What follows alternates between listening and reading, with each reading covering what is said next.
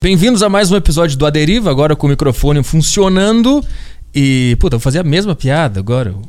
O podcast de menor audiência do Flow Verso, não tem mais graça. É, vamos fazer os merchan logo se livrar disso aqui. É, sacocheio.tv, acesse sacocheio.tv para apoiar o Aderiva e participar do grupo exclusivo lá no Telegram do Aderiva também. E aí o pessoal que está lá no grupo do Aderiva pode mandar perguntas para os convidados e a gente prioriza quem está no grupo, tá? Depois a gente, a gente vai ver os super chatos que estão no YouTube aí. Por enquanto, é, por enquanto que eu falei isso, não. A gente vai priorizar quem está no grupo, tá? Então acessa sacocheio.tv para apoiar o projeto e participar do grupo do Aderiva. É, Extreme 21 treinos para fazer em casa. Se você não curte ir na academia, não quer levantar peso, não curte esta cultura de ficar grandão, mas quer ficar atlético, quer ficar com mais fôlego, quer emagrecer, quer ficar sarado, acessa aí arturpetri.com barra xtreme21. O Extreme 21 é uma plataforma com mais de 300 treinos para você fazer na sua casa, usando apenas o peso do seu corpo. Então você pode treinar onde você estiver. Eu treinei, pô, na quarentena eu usei o Extreme 21 pra cacete lá no meu apartamento de 26 metros quadrados. Parecia um presidiário norueguês, fazendo apoio na frente do cooktop. Saltando na frente da, da, pia, mas deu certo, foi muito bom. O Extreme 21 é do caralho. Então acessa arturpetri.com barra xtreme21 e aprenda violão com... Putz, apertei aqui, abriu o Extreme 21. Perdi o merchan aqui. Aprenda violão com o número 1 um em, em, ensino musical à distância no Brasil, que é o Heitor Castro. Acesse arturpetri.com barra violão, sem tio, sem acento, sem nada. Você vai aprender a tocar violão do zero com o melhor professor que tem, que é o Heitor Castro. Então acesse arturpetri.com barra violão. É, vamos pro programa de hoje. Convidado especial, Daniel Mastral. E aí, como é que estamos? E aí, grande honra. Pô, Muito legal. Amei essa ambientação de vocês. Amei. Até fliperama, galera. É, mas isso aí é, é o, o, Flow tem muito dinheiro. Ah. Aí eles não têm com o que gastar. Aí eles botam fliperama lá embaixo. Pô, gostei dessa ideia. Pro né? pessoal se divertir. É. Desculpa fazer esperar também meia hora pra gente conseguir começar o programa. Imagina, eu né? tava jogando no flipper lá. É. Não, mas aqui, ó, agora é. culpado ali. Não, mas é, é Ritalina resolve. Ele toma, qual é o que tu toma? Eu tomava Ritalina. É, ah, era Ritalina? Pra déficit de atenção. Déficit né? de atenção. É. Pra mim... Vance também, que é uma coisa mais moderna. Esse eu não... Esse eu não é porque eu parei... Qual que é? Vance. Não conheço esse. É mais moderno. Eu tomava Ritalina pra jogar bola. Eu guardo, minha mãe me dava de manhã. Ficava milhão, né? Milhão. Eu, eu, passei a ser titular no time. Ah, imagino. Artilheiro. tá explicado, então. É, é isso é, que o pessoal o usa. É. O Cristiano Ronaldo, ele usa. Ele tem escondido na gaveta um monte desse aí. Tá bom, não funcionou essa piada. Vamos acho que o dele é outro pó. Aí não. O dele não vem em cápsula. É.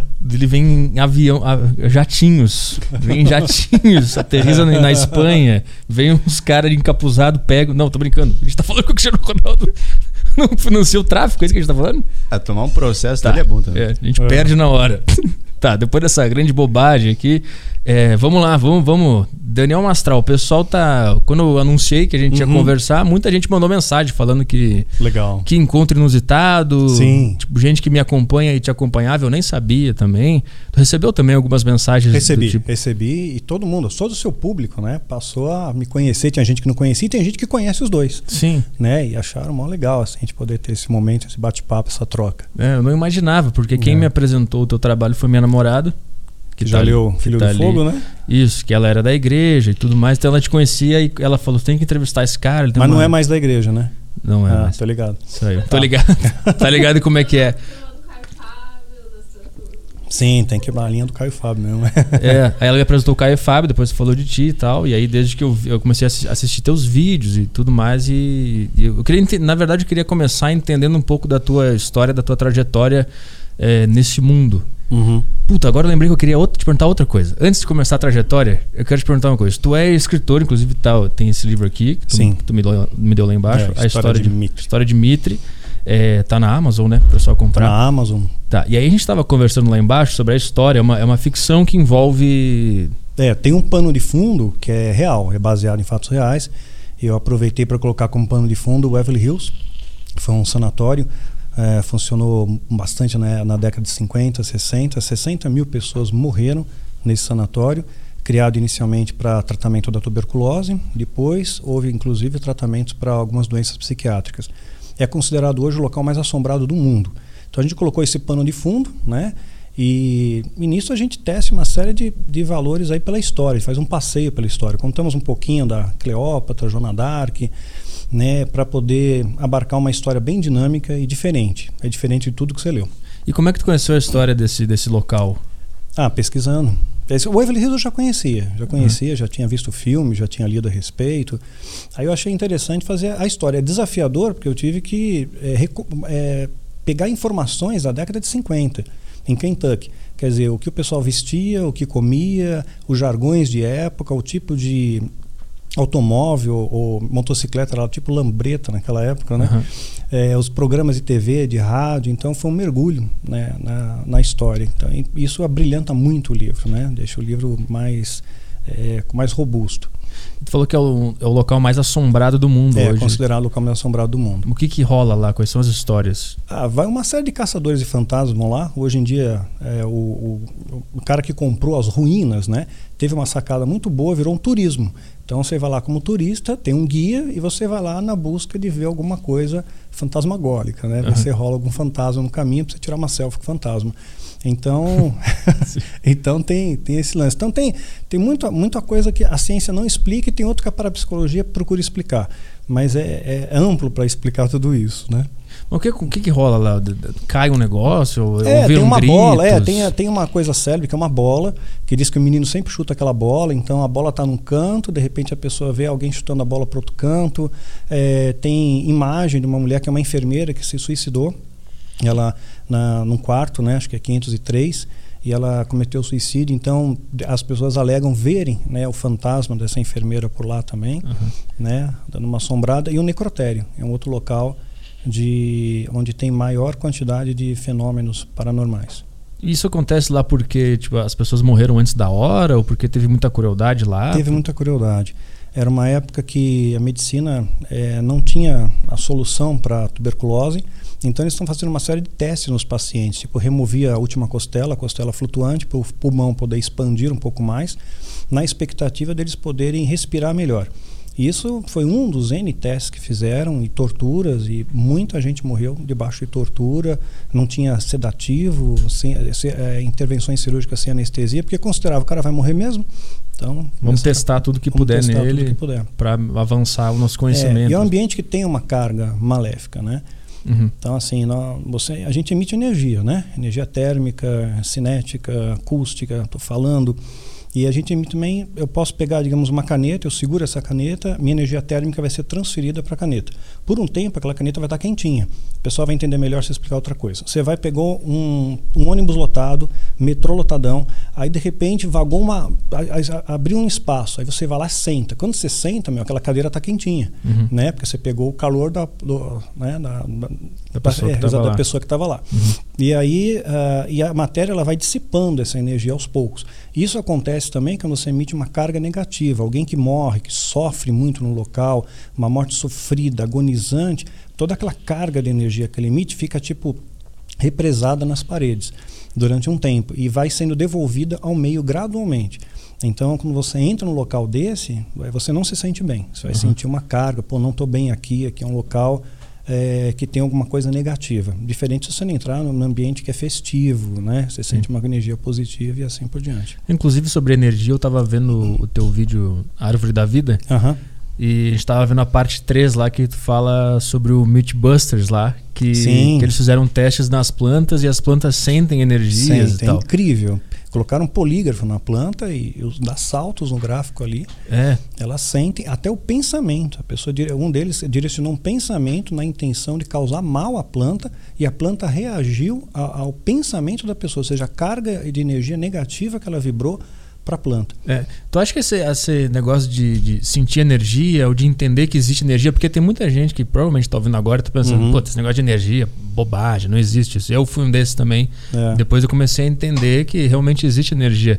Isso é uma coisa nova para o ser humano, compreender que a gente emana energia e que a gente entra num lugar ruim, a gente sente, a gente capta. É. Isso para física, para física quântica não é novidade. Agora, de conhecimento público, isso é mais recente. Né? As pessoas sentem isso, mas não têm ideia do que, que é. Você entra num cemitério, você sente uma energia negativa. Você entra num ambiente festivo, é outra energia. E tem pessoas que desejam o seu mal, que vibram uma carga negativa, tem, desejam o seu mal, têm inveja de você. Então elas estão vibrando uma carga negativa, como o rapaz lá do, dos Caçadores de Mitos, olhando para a planta, ele emite uma energia negativa para ela. Ela captura aquela energia, ela sente aquela energia. Então, se você vibrar na mesma frequência, é, essa, essa, esse mau agouro pega em você. Uhum. Se você estiver vibrando uma frequência igual, se acordou, está angustiado, está bravo, tá, reclama de tudo da vida, né? Por isso que a Bíblia, né, que é o meu livro de referência, diz que a gente tem tudo da graça, tudo tem um propósito. Então, se você tem um coração grato, você procura vibrar numa frequência de amor, essa carga negativa não funciona em você. Você está vibrando numa frequência superior, uhum. né? Então, só vai funcionar ah, aquela inveja, aquele, aquela raiva, aquele, aquele desejo do seu mal, até para subir escalões da empresa, etc. E tal só vai funcionar se você vibrar na mesma frequência. Uhum. Né? Você ficar reclamando o dia inteiro. Né? Se for uma pessoa negativa, né? tipo, nada vai dar certo. É claro, nada dá certo mesmo. Não é a lei da atração, é que você acaba capturando energias negativas.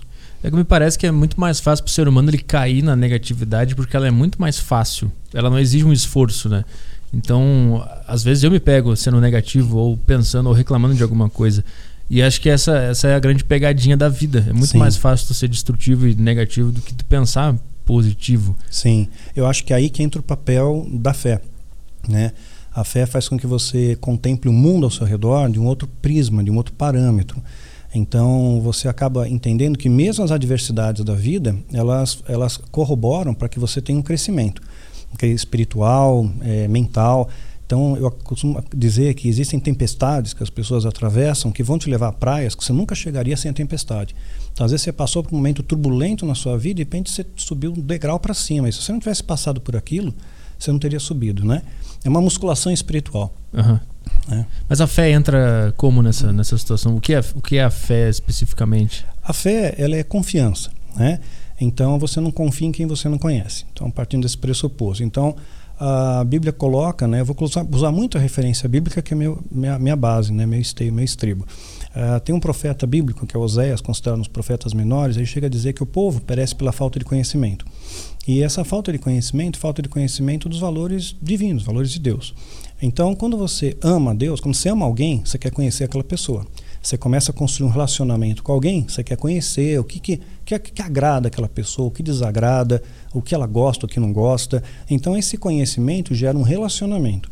Esse relacionamento gera confiança. Quando você tem relacionamento, você confia.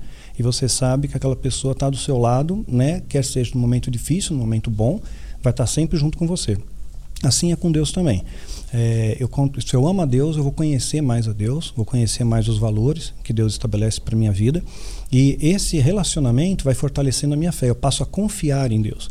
Então, quando alguma coisa é, não boa acontece ao meu redor, eu sempre vejo, não pergunto, é, puxa Deus, por que, que isso aconteceu? É, eu mudei esse paradigma, eu pergunto para quê? Qual é o propósito? Né? O que, que eu vou aprender com isso? Uhum. Né? Então, usando até um, um exemplo bem, bem amplo, tá? É, não é novidade para quem me segue, eu perdi meu filho para depressão né? Inclusive tem o diário dele e tal, pode baixar no meu portal gratuitamente. Tem um parecer da minha esposa médica, do meu parecer teológico. Como é que é o nome mesmo para o pessoal procurar? Diário de Micael. Diário de Micael. Isso, Diário de Micael. Entra no meu portal, baixa gratuitamente. Tem lá e tem uma possibilidade de Kung Fu também. E isso me fez ter uma outra visão da vida, né? É, quando você perde uma coisa grande assim, você começa a dar valor a outras coisas, você muda a sua referência. Eu antes era uma pessoa muito ansiosa, então eu estava aqui, estava pensando o que eu tinha que fazer amanhã. Eu não conseguia me debruçar no presente, né, usufruir desse momento. E hoje, eu, eu não sei quando vai ser o amanhã. Amanhã talvez não exista. Pode ser que amanhã eu morra, não esteja aqui. Né? Eu conheci pessoas que estavam bem saudáveis, pegaram Covid e morreram. A bala perdida encontrou, um acidente de carro matou. Né? Então a, a, vida é muito frágil. Então não adianta eu ficar fazendo grandes planos para amanhã, porque eu não sei se vai ser amanhã. Então eu, descanso mais nisso, eu descansar em Deus. Então eu procuro viver meu hoje, meu momento de hoje, a oportunidade que Deus me dá hoje de fazer o bem para as pessoas. Porque esse é o nosso legado. Você vai ser lembrado aqui na Terra não pelo que você tinha, mas pelo que você é. Sabe que o maior arrependimento em leito de morte foi, foi uma enfermeira escrever um livro sobre isso. É, o maior arrependimento, a pessoa que está morrendo, está nas últimas. Né? O arrependimento que elas tinham, nunca ninguém falou, puxa, eu devia ter ganho mais um milhão. Eu poderia ter, puxa, eu não fui para Paris, eu não visitei a Disney. O arrependimento é: eu devia ter passado mais tempo com a minha esposa, mais tempo com meu marido, eu devia ter abraçado mais o meu filho, devia ter dito para minha filha que eu a amo mais vezes. Então, esse tipo de situação é o grande arrependimento no leito de morte. É a oportunidade que Deus nos dá a cada dia de você fazer diferença, de você abraçar, de você externar o amor. Porque hoje a gente vive uma sociedade muito é, egoísta. E a, isso também a, é fruto das redes sociais. A rede social é muito positiva, mas existe uma inteligência por trás que te manipula. Você começa a pesquisar uma coisa, de repente o cara começa a montar um monte, a abrir um monte de janela. O algoritmo, né? É, e essa inteligência ela te manipula também. As pessoas podem observar, na rede social as pessoas estão cruéis. Uhum. Coisa que a pessoa não falaria nunca na tua cara, ele fala atrás de um teclado. Tão cruéis, tão egoístas, é, todo mundo vira sabichão de tudo. Então virou um ponto de gladiadores ali. Não era para ser assim, né? Para ser uma ferramenta, até mesmo no meio evangélico, no meio cristão, melhor dizendo, você vai ver esse conflito que é desnecessário. Então, quando você, eu perdi né, o meu filho, eu passei a viver melhor hoje, é, passei a não ter medo das coisas. Acho que o medo freia muito a gente, né? Então, eu, teve momentos que eu tinha, puxa, tinha um pouco de medo da morte, né? Porque, puxa, se eu morrer, eu vou faltar para meu filho. Aí quem vai cuidar dele? Então, hoje eu não tenho medo, né? Não tenho medo de morrer. Eu tenho medo de desagradar a Deus. Eu quero fazer o melhor que eu posso aqui para deixar um legado positivo, né? Que, que as pessoas continuem sendo abençoadas, né? Com aquilo que a gente deixou. Então vai mudando esses paradigmas, né? Não tem nada que me afeta hoje, não, não tem nada que ninguém possa dizer que vai me magoar, vai me ofender, vai me entristecer. É, porque você vê que essas coisas são tão frívolas, tão fúteis, tão pífias. O que, que, importa a opinião de uma pessoa? Né? Eu sei o que eu sou, você começa a ter mais ações de si mesmo. Uhum. Então eu sei quem eu sou, né? eu sei o valor que eu tenho para Deus, o valor que eu tenho para minha família, para meus amigos mais próximos. Então não me preocupo né, com essas é, opiniões periféricas. E, e hoje eu vejo muita fragilidade. Teve pessoas até mesmo, a Bruna Marquezine chegou a falar no Fantástico que uma vez ela foi muito agredida nas redes sociais. Ela entrou em depressão profunda, chegou a ter até anorexia, se me ela, Acho que ela estava magra e o pessoal caiu em cima Isso, ela estava magra. É, ela foi uma coisa assim, né? é. né? Depois ela ganhou peso, falaram que ela estava gorda, dizer, sempre criticam, né? Uhum. Então, se você se deixar abalar por aquilo, você afunda, é que nem um barco. É, se tiver uma fenda no casco, ele vai afundar. Uhum. Né? Então, essa blindagem, isso me tornou mais forte, né? como pessoa mais forte. Eu não tenho todas as respostas. Né? Eu não tenho, ah, por quê? Não sei. Né? Só sei que Deus permitiu que fosse assim, descanso nessa questão e na força dele eu consigo, consigo prosseguir. E graças a Deus estou ajudando outras pessoas também. Mas essa blindagem em relação a esse, esse mal que o mundo pode fazer, ela vem da fé. Vem da fé. E como é que exercita? Porque eu sinto que eu tenho uma fé muito grande, eu não sei de onde vem. Eu sou, uhum. É uma coisa muito louca que está lá no fundo, bem no fundo do, da minha cabeça, que é uma coisa que eu sinto que é muito rígida e eu passo por, por problemas é, mentais, assim, de achar que não vai dar certo, de depressão, de ficar muito mal, mas eu sinto que tem uma coisa muito sólida lá no fundo. Sim, que te puxa, te resgata. Que né? meio que eu confio naquele negócio, eu não sei exatamente o que é, eu não sei se eu é. exercitei isso, não sei se isso tá lá uh, porque tá lá. Uhum. Como é que exercita essa fé? Porque tem, tem gente que sucumbe ao, ao problema. Tu teve um problema gigantesco e tu não Sim. sucumbiu. Como é que é esse exercício da fé? É, eu acredito que, até, vou até, até o seu caso mesmo, todo ser humano, eu creio que ele tem uma centelha de Deus no seu coração. Nós somos criados por Deus. Então tem uma essência de bondade em todo ser humano, sabe? A criança ela sabe discernir o certo e o errado. Um cachorro sabe. Se ele faz uma bobagem, você olha para ele, você já sabe, ele já viu o rabo dentro das pernas, já foge, já sabe que fez besteira. Então a gente tem esse discernimento nato que Deus plantou, temos um DNA divino. Então, é, essa é a fé que você sabe lá no fundo, não importa o que aconteça, no final dá certo. Sabe, você corre para cá, corre para lá, cai, levanta, mas você sabe, vai dar certo. para publicar meu primeiro livro, Filho do Fogo, foram quatro anos. Uhum. Eu tinha certeza que ia dar certo. Né? E gente falando que não vai dar certo, ele vai ficar muito grosso, vai ficar caro, você não tem dinheiro para publicar. E fez um milagre ali deu certo. Né? Então, aquela coisa você perseguir o seu sonho. Né? Essa é a fé maior. Você tem um sonho, está introjetado, e você persegue aquele sonho, não permite que nenhuma interferência externa venha te abalar. Não importa o que digam, né? Você pegar a história dos grandes visionários, né, na TV, todo mundo escutou que não ia dar certo. Pegar a história do Silvio Santos, né? Quanto que ele não escutou que não ia dar certo, né? É, cantores, enfim, em vários segmentos aí. E exercitar a fé, fé eu costumo brincar ainda, vamos afiar a espada da fé, né? A fé ela precisa ser exercitada como uma musculatura espiritual. Então, resultado, né? A fé é conhecimento, ela é fruto de conhecimento. Quando eu conheço, de é, alguém, uma situação, eu tenho mais confiança naquilo.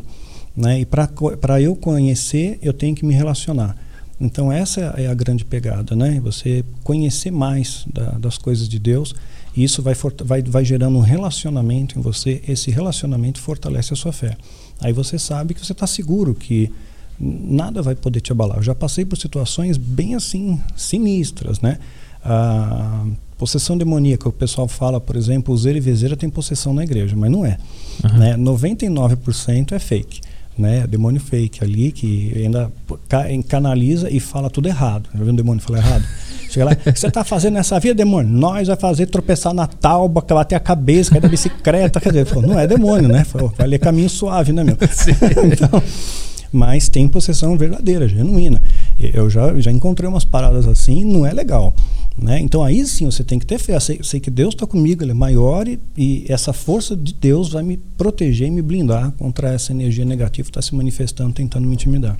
E sobre a, a Bíblia e Deus, eu queria entender a tua visão sobre Deus. Deus é, é, é, o, é o universo ou porque eu tenho a visão de Deus, eu acho que é meio particular minha, que pelo que eu entendi, pensando com a minha cabeça, que o Deus é o meu potencial é o meu máximo. É o, quando eu estiver agindo no mundo da melhor maneira possível, com o talento no 100% e vai estar tá tudo tão perfeito, vai estar tá tudo. Perfeito não, mas vai estar tá tudo tão sincronizado e as ações vão estar tá todas suaves e certeiras. Aí eu encontrei Deus. Uhum. Faz algum sentido essa minha ideia?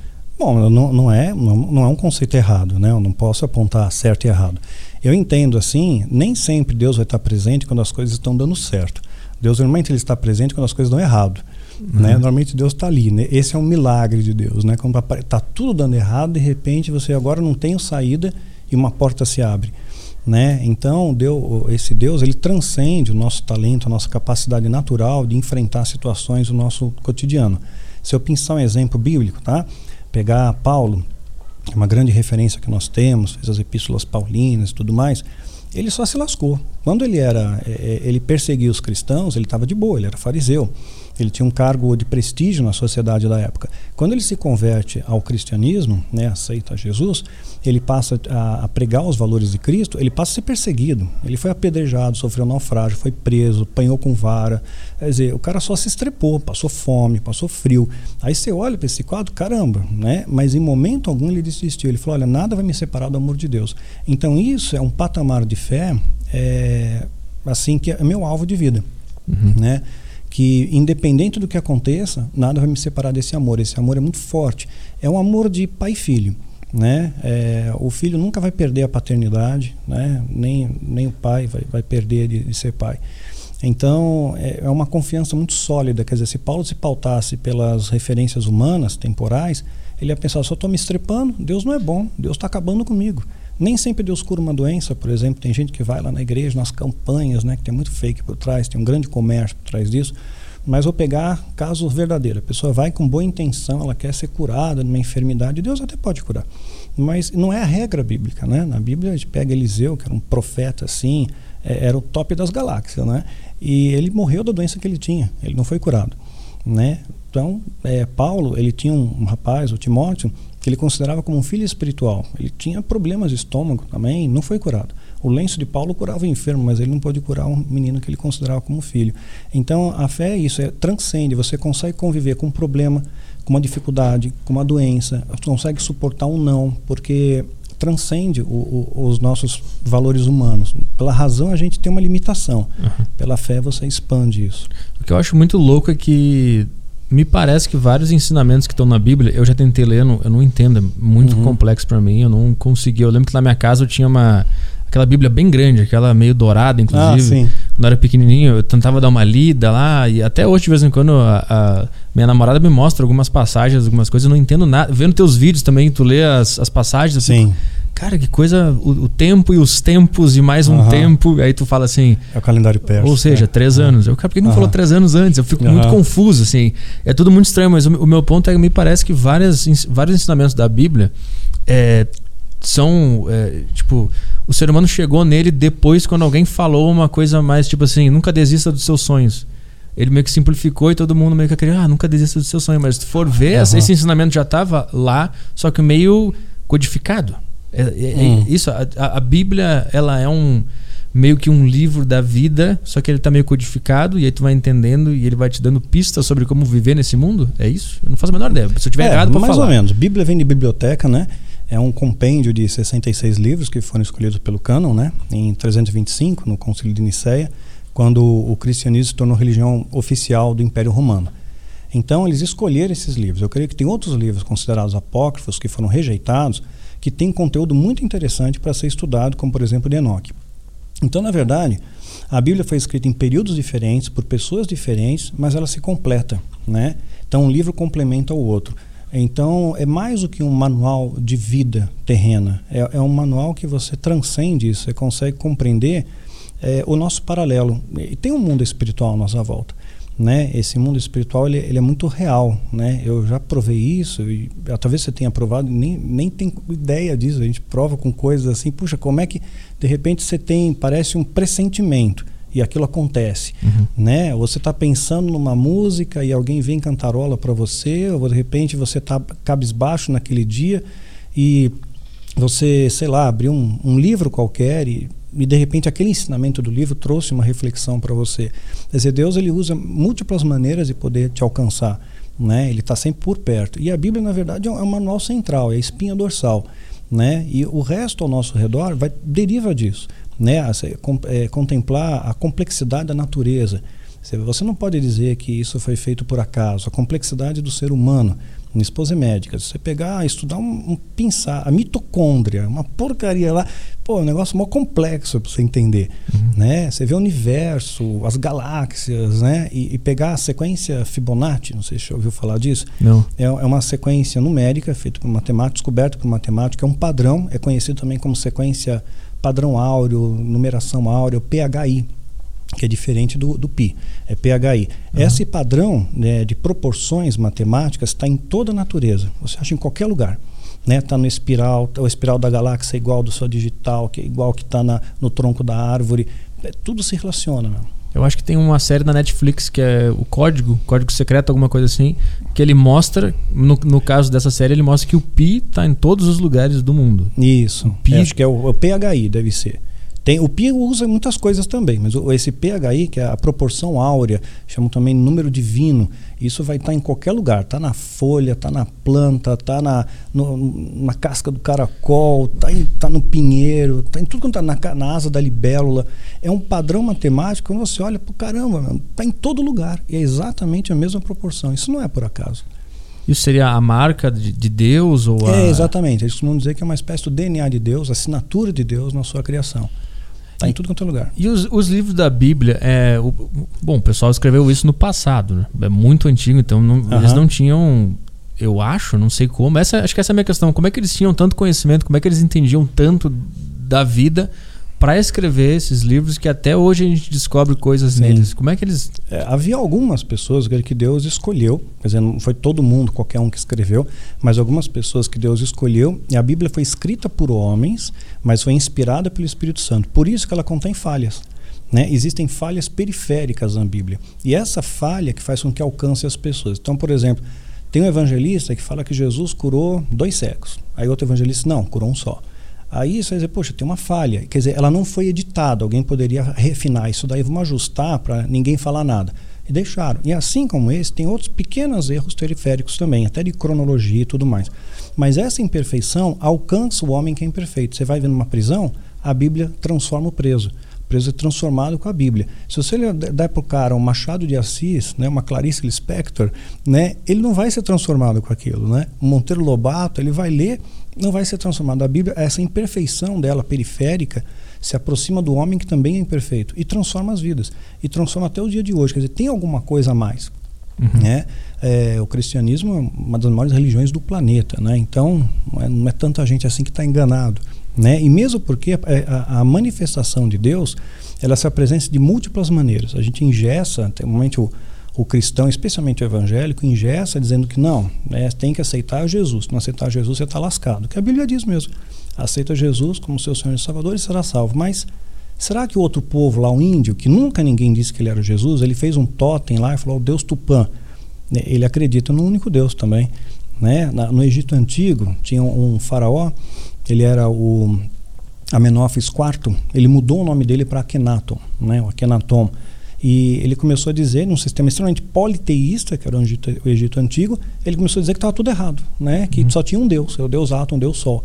Pô, era, nos dias de hoje, esse cara sofreu impeachment, né? porque era uma sociedade completamente politeísta, o cara levanta uma bandeira dessa, fez um templo a Atom, cidade para Atom, para o Deus Sol, um Deus só.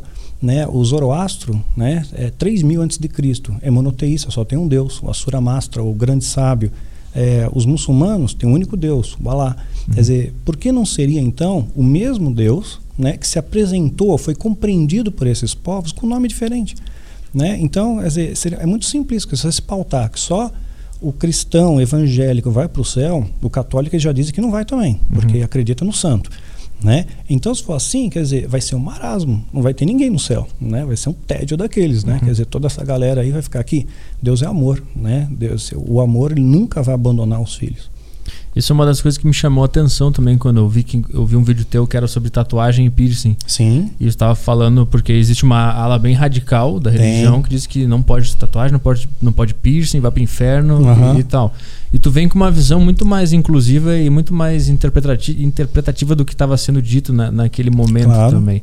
Tu se diferencia também porque normalmente as pessoas, inclusive quem não te conhecia e tá vendo aqui, deve estar tá achando, ah, o cara é religioso, deve ser radical, uhum. acho que eu vou pro inferno porque eu não acredito em Deus e tal. Mas na verdade não é por aí, tu, tu, não. tu deixa mais aberto para entendimento, né? Claro. Os ensinamentos. Jesus ele quebrou todo esse paradigma. Ele se aproximou de todos os rejeitados. Então a, a samaritana, né, que não sabe, não sabe o que é, o samaritano, ele era um judeu que se casou com outras pessoas não, não, jude, não, não são judeus. Então, esse casamento contaminou a, a raça. Eles eram odiados, os samaritanos. Era tipo chamar o cara endemoniado. Então, o samaritano, a viúva pobre, né, a mulher, ele, ele atendeu a prostituta. Ele, ele, foi, ele foi, chegou de encontro a todos aqueles que a sociedade rejeitava. E em momento algum ele falou: pô, agora você vai para o inferno. Você se lascou. Né? Uhum. Em momento algum ele diz isso. Ele sempre tem uma aproximação de amor, de, de acolhimento. Né? Tinha uma mulher, essa foi uma pegada inteligente do, dos fariseus. É, Está em João capítulo 8, quem acompanha a Bíblia aí. É, Jesus está ensinando lá para a galera. De repente, os fariseus, que eram um pessoal religioso, era assim o top das galáxias nos dias de hoje, seria o equivalente a, a um arcebispo. A um, hoje o pessoal criou essa a coisa do apóstolo, que não existe. Tá? Nos dias de hoje não tem essa palhaçada, não.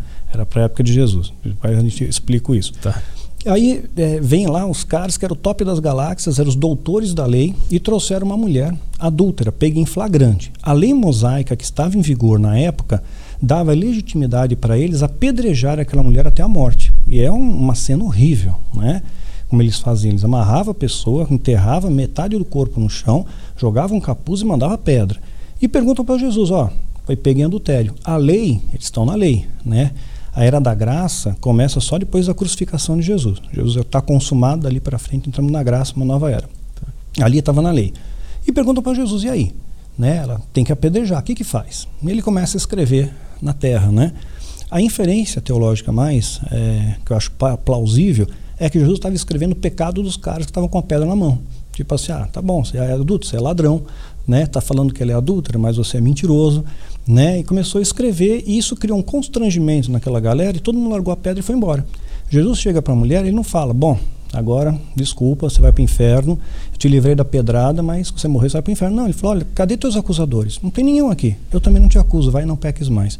Um acolhimento de amor, uhum. né? Diferente de todo mundo. Então Jesus quebra o paradigma. Quem sou eu para dizer que alguém tatuado, minha esposa tem tatuagem? Eu tenho, né? Fiz homenagem ao meu filho.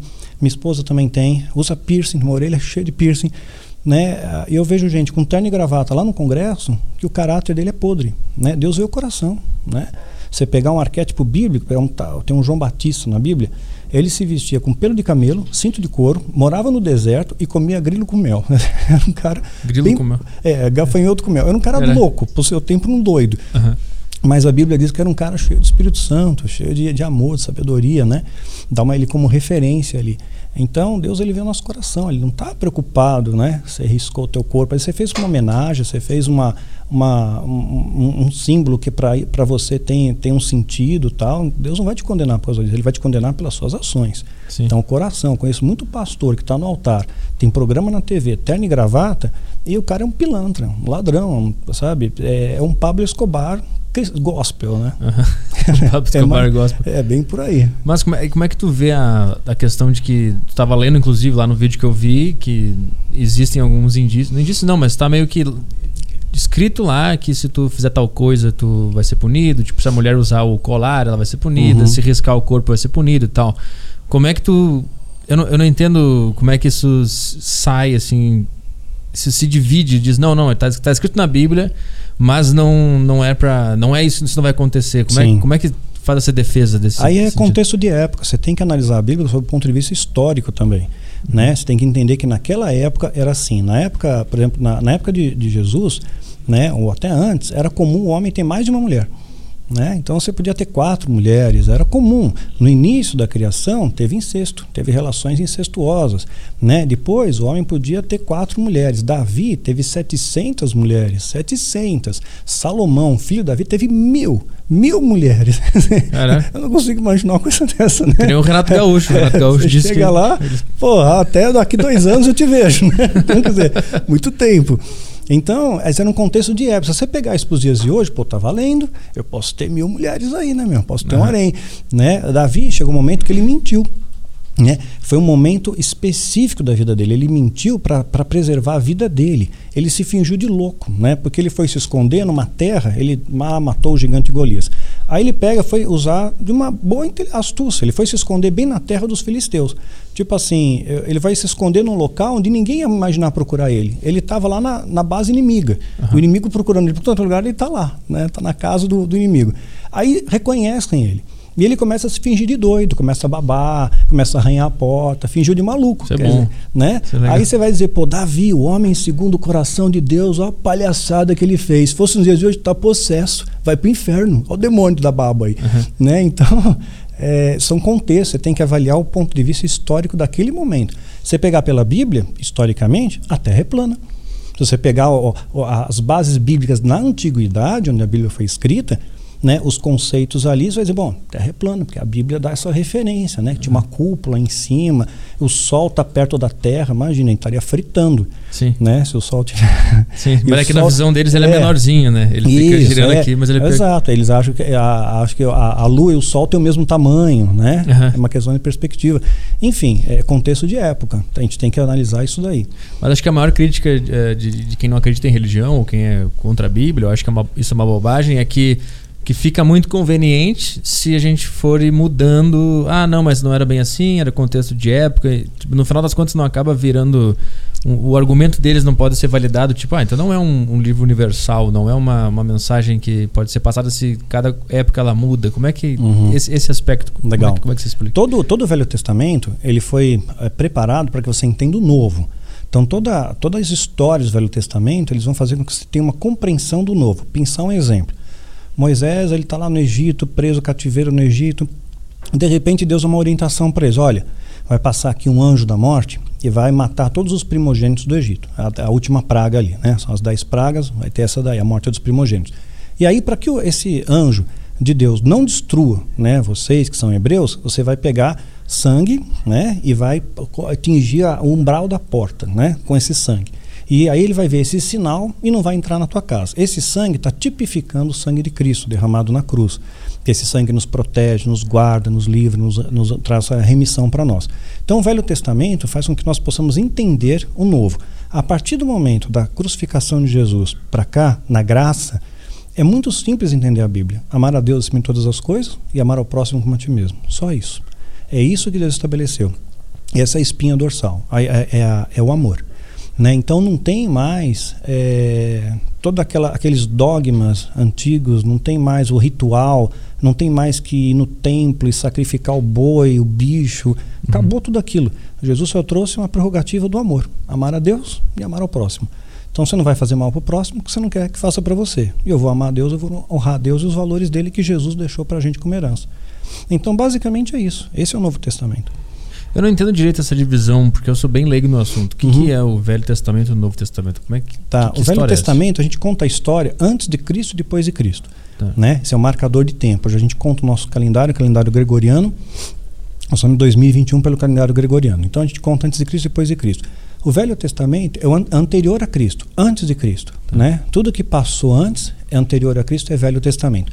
O Novo Testamento ele vem com a presença de Jesus, né? Então uhum. já havia profecias que Jesus havia no Velho Testamento. Então tudo tem implicações que vão culminar na vinda de Cristo. A partir da vinda de Jesus começa um Novo Testamento, não no seu nascimento, mas na sua morte. E quando ele morre, né, o sangue dele é derramado, ele, aí ele diz está consumado. A partir dali rasga o véu do templo e ele e começa o Novo Testamento. Né? Aí é uma nova pegada que vai ter essa questão do amor como base central. Essa divisão ela foi feita já na época ou foi depois quando foram contar a história que dividiram em velho e novo? Porque eu lembro quando eu era adolescente, que eu era metido ateu, não sei o quê, uhum. eu não sou mais.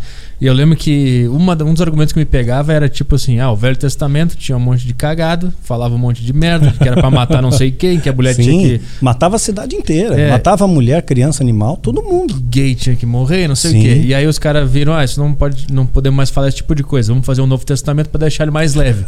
Esse é o argumento que eu ouvia, eu ficava, ah, esses, esses religiosos. o velho truque. É.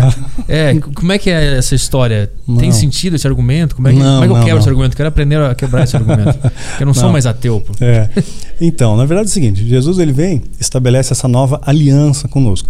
Então, aquilo que, que é Velho Testamento passou. Serviu, serve de entendimento para você, serve para compreender todos os valores do novo. O Novo Testamento começa com a morte de Cristo. É claro que ninguém naquele momento histórico falou: vamos começar a contar a história agora, vamos mudar a data. A, a, data continuou sendo pelo calendário judaico como era contado o tempo ali.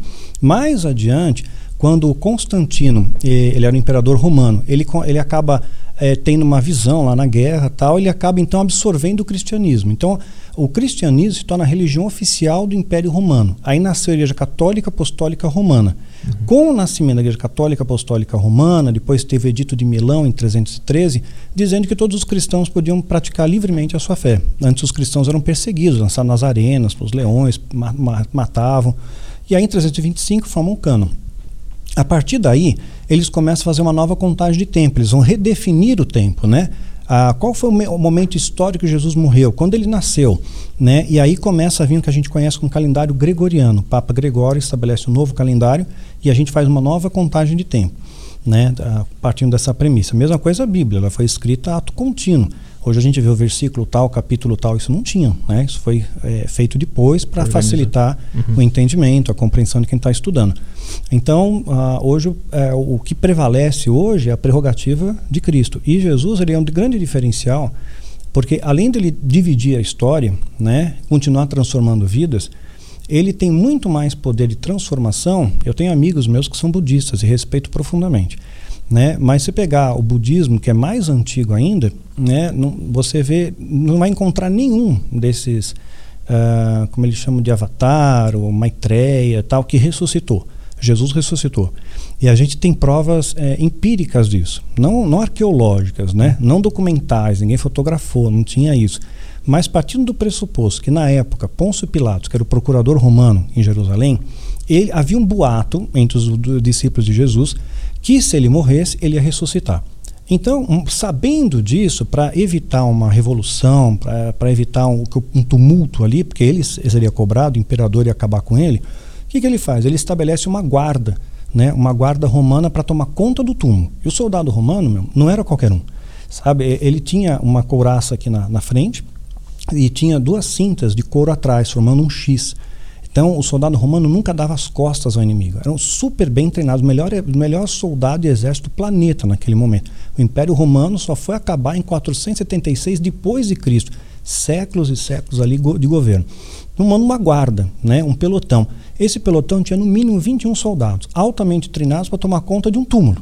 Então, uhum. evidentemente, seria muita vergonha para o Império Romano dizer, pô, roubaram um corpo daqui que tinha uma pedra super pesada, né? Vieram até aqui, rolar a pedra debaixo da nossa barba, seria vexatório para eles. E o outro fator, né? quer dizer, o soldado romano ficou lá e o corpo sumiu. Né? E outro fator, os discípulos de Jesus. Eles continuaram afirmando que Jesus ressuscitou e apareceu para eles. Ele apareceu para mais de 500 pessoas num período de 40 dias. Então, esses discípulos falaram: Eu vi Jesus, eu deram a vida por Jesus. Quer dizer, se eles falassem que eram cristãos naquela época, que acreditavam em Jesus, né, eles iam ter pena capital de morte, porque eles estão cultuando alguém que morreu, né, que é um bandido, né, que sofreu a pena capital do Império Romano, foi morto pela cruz. Uhum. Então, se você dissesse que você apoia o bandido, você vai ser tratado como tal. E eles não se importaram. Quer dizer, que eles realmente tiveram uma experiência com Deus muito forte, eles tiveram um contato muito íntimo com Jesus. Então ninguém em sã consciência né, falaria isso. Né? Ah, ia se dar, porque o Império Romano era cruel, eles torturavam de maneira bárbara. Né? Que a gente, o filme do Mel Gibson acho que mais se aproxima, Paixão de Cristo, que uhum. conta realmente como é que era essa tortura, o, o açoitamento, né? não era uma coisa branda. Então eles deram a vida, então Jesus realmente ressuscitou eu sou muito leigo nessa na história de Jesus. Eu, eu, eu não entendo por que, que isso aconteceu, porque o Império Romano era contra ele, por que, que existiu a, essa treta toda deles brigarem, uhum. ser crucificado. Qual era, o, qual era o lance? Eu não faço ideia, não faço Não, beleza, ideia. ótimo, que a gente vai explicar para muita gente isso. O que acontece? O Império Romano, ele expandia o seu império, conquistava nações, conquistava territórios, e ele tinha uma característica, ele permitia que aquela civilização dominada é, preservasse os seus cultos, a sua religião. Ele não intervinha naquilo. Ele não falava, vocês têm que adorar César. Uhum. Era um deus. Eles não, não falaram que tem que adorar César, você tem que pagar o imposto. Pagou o tributo, acabou. Pode né? acreditar no que quiser. Sim, acreditando, eles não interferiam nessa parte religiosa. Então, o, o, o Império Romano, como estava tomando conta ali da, da Judéia, de Jerusalém, uh, nesse momento, ele estava, todo mundo estava tranquilo. Os judeus praticavam a sua religião, tinham seu templo, faziam, tinham a sua vidinha ali. Só que aí vem Jesus e ele tornou uma possibilidade para o Império Romano de haver uma revolução. Esse cara está fazendo, agitando multidões, está mexendo com uma turba. Muita gente segue ele. Ah. E eles tinham receio que se esse cara vier fazer uma rebelião contra o imperador, e se esses malucos começarem a tocar fogo aqui, começarem a querer matar tudo que é todo mundo que, que é romano, então, por causa disso, eles tiveram que abafar. Tudo que era contra o império tinha que ser atacado. Uhum. Então, eles interpretaram Jesus como um rebelde, uma pessoa que pudesse ter a possibilidade de causar uma revolução ali. E fazer o império enfraquecer. E... Mas é, naquele pedaço, eles seriam massacrados. O Império Romano mandava uma tropa, acabava com eles. Sim. Mas eles não podiam ter problema, quer dizer, eles iam deixar de ganhar dinheiro. Eles já ganhavam dinheiro com os tributos. Quer dizer, uma revolução, mesmo que eles morressem, né, eles iam deixar de ganhar dinheiro. Não é válido para eles. Não era bom, não era um bom negócio ter uma revolução ali naquele momento. Mas Jesus se ele se opunha, uh, opunha a, a, a, sei lá, os dogmas, as, as regras dos, romanas, dos imperadores romanos? Não, não. Ele chegou a dizer muito, muito claro: dá a César o que é de César e a Deus o que é de Deus. Então Jesus, ele não foi um libertador político, que era uma grande expectativa, expectativa que os judeus nutriam, que ele viesse o Messias e esse cara fosse libertar eles do jugo do Império Romano. Jesus não foi. Ele veio trazer uma libertação de vidas, né? não, não politicamente falando. Mas ele começou a pregar, fazer milagre, começou a curar, começou a ensinar as multidões. Isso começou a incomodar os fariseus. Os fariseus tiveram inveja, tiveram ciúmes dele, porque ele está ganhando muita atenção. Até o Pilatos percebe isso, está registrado na Bíblia. Pilatos percebeu que eles estavam entregando Jesus por inveja. E eles dão grana para os caras, na época lá, de quem que vai soltar. Era um costume soltar um preso na Páscoa. Então tinha um preso lá, um bandidão que era o Barrabás. E aí, gente, solta o Barrabás ou solta Jesus? Jesus estava preso, já tinha sido açoitado por uma é, porque eles entregaram Jesus para o Império Romano dizendo que ele estava é, trazendo ali um poderia trazer uma rebelião, uma, uma confusão. Uhum. Então, tinha muita gente que seguia ele. E aí então Pilatos vai, bom, escolhe qual dos dois. E aí o povo incitado pelos fariseus então, ok, mata Barrabás. Solta Barrabás, mata Jesus. Né? Jesus morre, crucifica. Então, por causa disso que eles acabaram crucificando Jesus. Porque muita gente falando, eles ficaram com receio, vai criar um problema, vamos ter que matar esse cara que está criando um problema para gente. Outra coisa que eu tenho muita dúvida sobre a Bíblia uhum. também, a, a Bíblia, a, às vezes quando eu vejo alguma passagem, alguma coisa, alguma história, sempre me parece uma meio que uma uma forma de fazer uma analogia sobre embates que nós temos na nossa própria cabeça. Uhum. Sim. É, é isso sim, também? Sim, é isso também. Ela serve como uma analogia para muitas coisas da nossa vida. Muitas Por, coisas. Mas são histórias reais também. São histórias reais que têm N reflexões para desdobrar a respeito. Entendi. Vamos falar da tua, da tua trajetória. Eu queria também te perguntar sobre criatividade, que tu escreveu um monte de livro. É. E eu, eu, eu, quero saber como um, um artista. É, da onde vem a criatividade, a inspiração, da onde vem a força para sentar e, e, sair aquelas informações que não existiam antes, que tu vai criando na hora. Uhum. Tu acha que tem alguma ligação com Deus, com esse divino, a criatividade em si? Acho que nesse caso específico não, porque tem escritores no mundo extremamente consagrados e nesse, não necessariamente professam uma fé no mesmo Deus que eu, que eu acredito, né? São até ateus, escrevem grandes obras maravilhosas, né? Então, é, eu creio que é um dom que Deus dá Para cada um tem gente que tem o dom de música e tira uma música no violão uhum. de, de, ouvido, nem ouvido absoluto. Tem gente que tem o dom para oratória, sabe? não tem vergonha, fala para 10, para mil, para 50 mil tranquilamente, né? Tem pessoas que têm o dom para administrar e eu não tenho, uhum. né? Então acho que é um dom, né? Eu sempre gostei de escrever desde criança, fazer história em quadrinho, né? Uhum. Então eu sempre gostei e eu já tenho 17 livros escritos. É eu te pergunto isso porque quando eu vejo teus vídeos lá, às vezes tu fala, ah, hoje Deus me tocou e aí eu me senti inspirado para fazer esse vídeo hoje. Sim. O que que é? Que que é ah, é sim. Eu tenho, eu preparo uma pauta, um assunto, estudo naquele assunto e oro a Deus, busco de Deus uma capacitação para que aquele vídeo não seja só palavras, né? Porque a, a, a palavra ela pode transformar as vidas. Palavras podem causar guerras, palavras promovem a paz, palavras podem destruir sonhos, podem matar a esperança, mas é algo além da letra. Né? Palavras que possam alcançar o coração da pessoa, possam alcançar a alma daquele que está assistindo, possa é, mudar rumo, mudar trajetória. Às vezes uma pessoa que está desesperada com alguma situação recebe uma palavra de acalento, de acolhimento, de conforto, além do conteúdo de sabedoria. Então, isso eu busco de Deus, uma capacitação, eu oro, eu espero o momento certo. Então, eu sei que eu tenho que gravar o vídeo, eu tenho a pauta pronta, mas eu espero um momento que, ok, agora eu estou bem para gravar. Né? Eu escuto às vezes um louvor antes, oro, medito, né? Uhum. E aí consigo gravar bem. Porque eu ainda tenho muita vergonha de frente da câmera, né? É, é? estranho para mim, eu tenho. Pô, tem um vídeo de horas lá, um tem, monte de Tem horas, já falei para públicos grandes, 5 mil pessoas, assim, por todo quanto é canto do Brasil. Mas é, na hora que começa, vai, né? Mas é, é estranho. Depois que engrena, começa a rolar e, e depois tu sai, tu nem. Tu é. nem aí eu vou ver, pô, meu, eu falei isso. É, cara, olha eu nem lembro. Nem... É, é. é muito estranho. é muito estranho. Estar no palco é estranho, é, né? É estranho. A gente, parece que a gente é sugado para uma outra realidade. Sim. E depois a gente sai como se a gente tivesse sido cuspido daquela realidade. É bem isso, cara. E depois a gente fica, caralho, o que, que foi aí isso? Você vê, meu, nossa, eu falei aquilo mesmo, né? Com, com, com, às vezes eu, eu assisto, pô, aquilo é para mim mesmo. Uhum. Vou ver, caramba, eu falei para mim, eu choro com uma mensagem ali. Já teve situação assim, real. Vamos falar da tua da trajetória. Como é que tu, enfim, como é que tu chegou aqui, em quem tu é hoje? Uhum. Na, a, tua infância, tua adolescência, tu já tinha contato com espiritualidade, já entendia alguma coisa? Claro, a gente vai passar agora pela história do, do, uhum. do, do Filho do Fogo. Sim.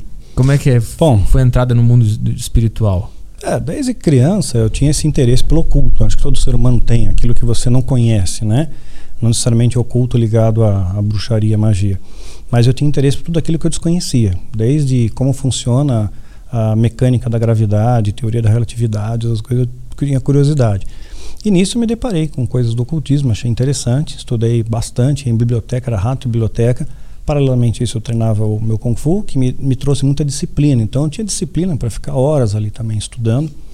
E até que houve um momento que eu acabei mandando, conto isso no livro, né? Mandei uma carta para uma seita. Demorou um tempo, eles me responderam, fizeram contato comigo, passei a entrar numa que eles chamam de escola de iniciados e acabei entrando nesse universo do ocultismo. Mas eu não tinha essa percepção que era ocultismo, que era uh, satanismo. A percepção que eu tinha é que era um grupo que se ajudava, né? era um grupo unido, muito unido, e ninguém me olhava com preconceito. Naquela época eu tinha um cabelo longo, né? É, é, gostava de escutar rock, então, mas eu era aquele metaleiro pobre, eu fazia um monte de brochinho com Durepox. Né? Então, colocava ali a jaqueta na água sanitária para ficar todo desbotado. O que, que tu gostava de. de ah, de, gostava de, do Kiss, ACDC, Black Sabbath. Metallica, né? gosta também? Metallica, Metallica. Eu jogava lata pro alto, caía Metallica. tá? Motorhead, Motorhead, Motorhead. Era assim, era bem barulhento. Então, curtia bastante as músicas, em show tal, do Iron Maiden. Então, uh, e as pessoas às vezes me, me, olhavam meio né, estranho, especialmente quando eu entrava em igreja. Algumas vezes eu estava meio abatido, falei, vou ver se eu tenho um refrigério na igreja. As pessoas se afastavam de mim. Uhum. Né? Então, não me sentia muito bem naquele meio. Já nesse grupo, me aceitaram super bem, né? me, me acolheram, me abraçaram. E eu acabei muito envolvido com isso, né? bastante envolvido com aquilo. E para mim não tinha nada de errado naquilo. Né? O que eles estavam fazendo era ensinar uma doutrina diferente uma doutrina que você tem liberdade, uma doutrina que você não tem restrições, né? Não tem restrição ao sexo, não tem restrição ao uso de drogas, né? É, tudo é lícito, né? E, e, todo mundo se vive bem com isso, numa boa com aquilo, e as pessoas se ajudavam muito, inclusive financeiramente. Então eu achei que estava num lugar muito bom. Só que aí você chega num patamar, você começa a ver, enxergar outro ângulo. Né? Tem algumas seitas que você entra e vai galgando patamares e só lá no topo você vai saber onde você está. Né? Quem entra num, sei lá, uma Rosa Cruz, uma sonaria, de repente no começo é tranquilo, mas vai ter uma série de filtros e peneiras aí para você chegar no topo, né? para você ter uma ideia realmente macro de onde é que você está, uhum. o Illuminati e tudo mais. E aí, quando eu chego nesse patamar, minha mente já estava cauterizada. Para mim, eu estava preparado para aquilo, né? Então, continuei ah, seguindo isso até que eu comecei a perceber que nem tudo que eles falavam era verdade. Porque o diabo ele trabalha muito com meias, meias verdades também. Não, não, não é interessante que você creia necessariamente na mentira. Se você duvidar da verdade, já valeu. Uhum. Né? E eu vi como era fácil derrubar esses é, pregadores, supostos cristãos, pastores, seja lá quem for era muito fácil você criar um, lançar um feitiço e abalar a estrutura deles, né? Até que teve um, um cara que esse daí não caía, né? Esse aí deu trabalho e e aquilo mexeu com o meu ego, com o meu brilho, né? Pô, como assim não funciona, né? Como assim? Como assim? O, o que, que não funcionou? É, tinha, tinha rituais bastante complexos, né? Uhum. Não vou ensinar a galera a fazer. Aí então, pessoal, pessoal começa... já começa a amaldiçoar o vizinho, né? É, começa o tutorial agora de feitiçaria, vamos lá. Mas ocultismo é o quê? Eu sempre escuto essa palavra e não entendo Mas é, o que, é. o que a gente chega, o máximo que você vai chegar de ocultismo, de bruxaria, de magia negra, você vai, o, o patamar máximo, eu vou dizer até o nome do livro porque ele não vai levar nada a lugar nenhum. O que temos melhor no mercado, que você vai na livraria e compra, é o Dogmas e Ritos da Alta Magia do Eliphas Levi. Né? É, o patamar máximo, é o, que você, é o que você chega mais próximo do que é magia negra. Agora, os verdadeiros livros de magia negra estão lá dentro da seita. Eles não divulgam, não vendem, né? não está em livraria. É secreto. A seita secreta é discreta. Ela não vai dizer, expor os segredos dela, segredos que eles é, repassam né? É, milenarmente e tal. Então, todo esse conteúdo você aprende lá. E ali você começa a fazer testes e ver que o, o, feitiço ele funciona, o encantamento funciona. Lembrando aquela questão da pessoa olhar com raiva ou com ódio, é, ou, ou, com inveja, se você vibrar na mesma frequência, uhum. é, aquilo funciona. Para funcionar tem que vibrar na mesma frequência. Então vamos supor que é, você fosse meu inimigo. Né? E você é um cara super bem com a vida, você está de boa, está feliz. Então eu tenho que criar alguma coisa para te desestabilizar. Né? Então eu não ataco em você, eu ataco alguém à sua volta.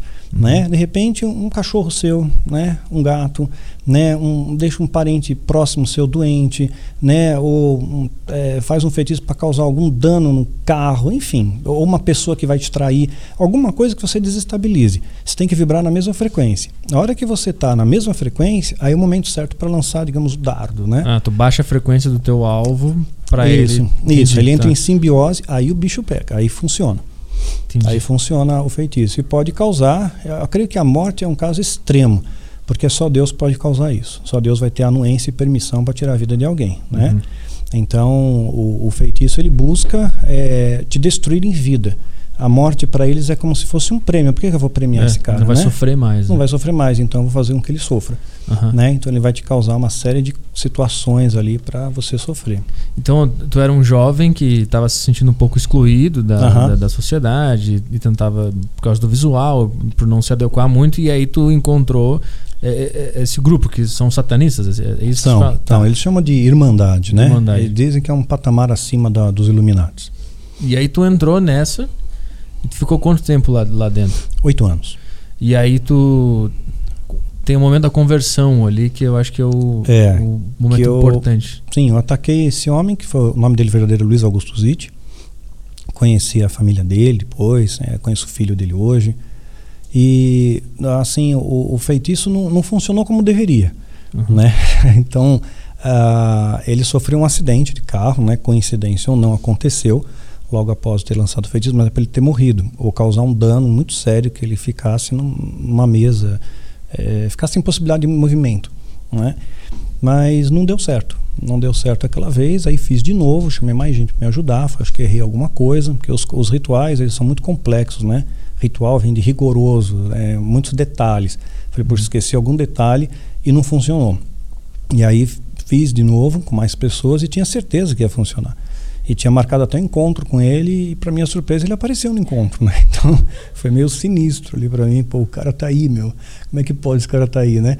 E assim, humanamente falando, não era um cara que eu estava no ápice também no, na minha forma de kung fu, uhum. né? Já tinha conquistado troféus, medalhas, campeão paulista, vice brasileiro. E era uma pessoa que eu derrubaria em pouco tempo. Em segundos ele estava fora de combate. Mas aquele cara, meu, pô, me deu um medão dele, meu. Eu só, eu só procurei assim, por visão periférica, cadê a porta, por onde eu saio daqui, né? E não quis nem encostar nele. A sensação que eu tinha, né, é, é que se ele tocasse em mim, de repente eu ia cair, o demônio ia me possuir. Então eu falei, não, não, não pode nem encostar em mim esse cara. Eu só queria ir embora. E ele falou para mim: Olha, é, vamos subir, vamos conversar um pouco. Tinha marcado encontro no escritório de uma igreja. E eu falei: Não, não, você chegou atrasado. Ele se atrasou mesmo, umas três horas. Aí eu falei: Por isso que eu estava certo que o cara tinha, tinha caído no, no feitiço, né? E falei: Olha, você chegou atrasado, eu estou com pressa, preciso ir embora. Ele falou: Não, é rapidinho, só vou orar por você, coisa rápida, né? Eu pensei: Bom, aí não tem poder nenhum, né? O cara vai falar umas palavras e acabou. Né? Subi, entrei na salinha lá, ele trancou a porta a chave. Quando ele trancou com a chave, eu fiquei meio preocupado, né? Falei, puxa vida, trancou a chave. Eu olhei para a janela, tinha grade. E de repente foi tudo muito rápido. Eu vi uma mão crescendo na minha cabeça. Apaguei, cara. Apaguei, não vi mais nada. Eu tinha assim alguns flashes, né? Eu estar tá acordando assim, acordava e, e tudo meio revirado. A gravata dele estava na nuca, nó, né? Então. Uhum Uh, tava meio machucado, minha roupa tava rasgada, uns arranhões no braço, tudo. Aí passou, ele falou para mim que uma entidade tinha me canalizado, que ele tinha expulsado aquele demônio, tal. Conversamos um pouco e depois eu tomei a decisão de é, experimentei uma paz assim que eu nunca tinha tido. Eu sempre busquei isso. Acho que o ser humano busca isso, né? Uhum. Essa paz, esse encontro, né?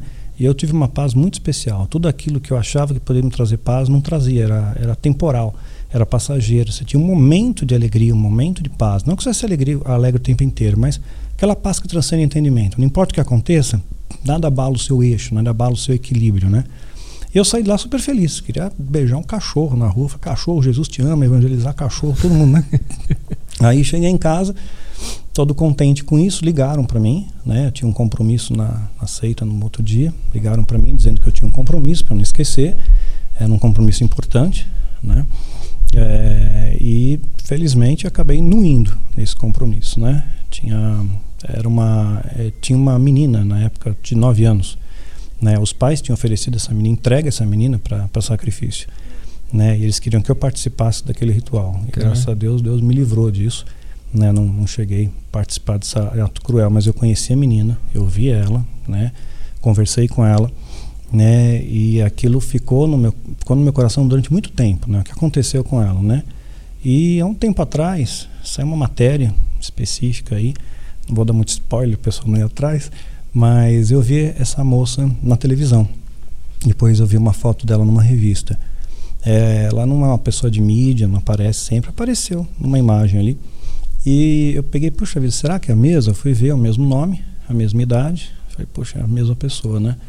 Então, por alguma razão, Deus livrou aquela menina lá e me livrou também de fazer alguma crueldade com ela, né?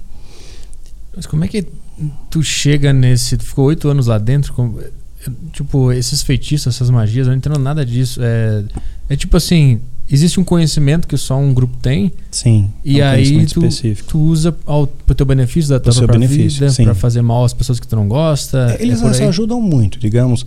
Tinha um, uma pessoa lá que era presidente de uma multinacional. Uhum. Então ele vai pegar todos os que são tipo, do, do grupo da Irmandade, ele vai favorecer.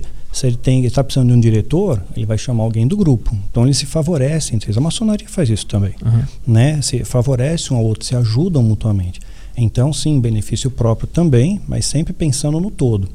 E esse conhecimento dessas magias também é passado lá dentro para prejudicar rivais, sim, concorrentes. É, é, é, isso que acontece sim, lá. exato. Entendi. Não de rival de uma outra seita, né? Porque da tá vida, todo sim. mundo do lado do mal, então uhum. é, da vida, sim, para conseguir galgar poder, status, prestígio. Mas aí depois você percebe que tudo isso é frívolo, né? Porque tudo isso acaba.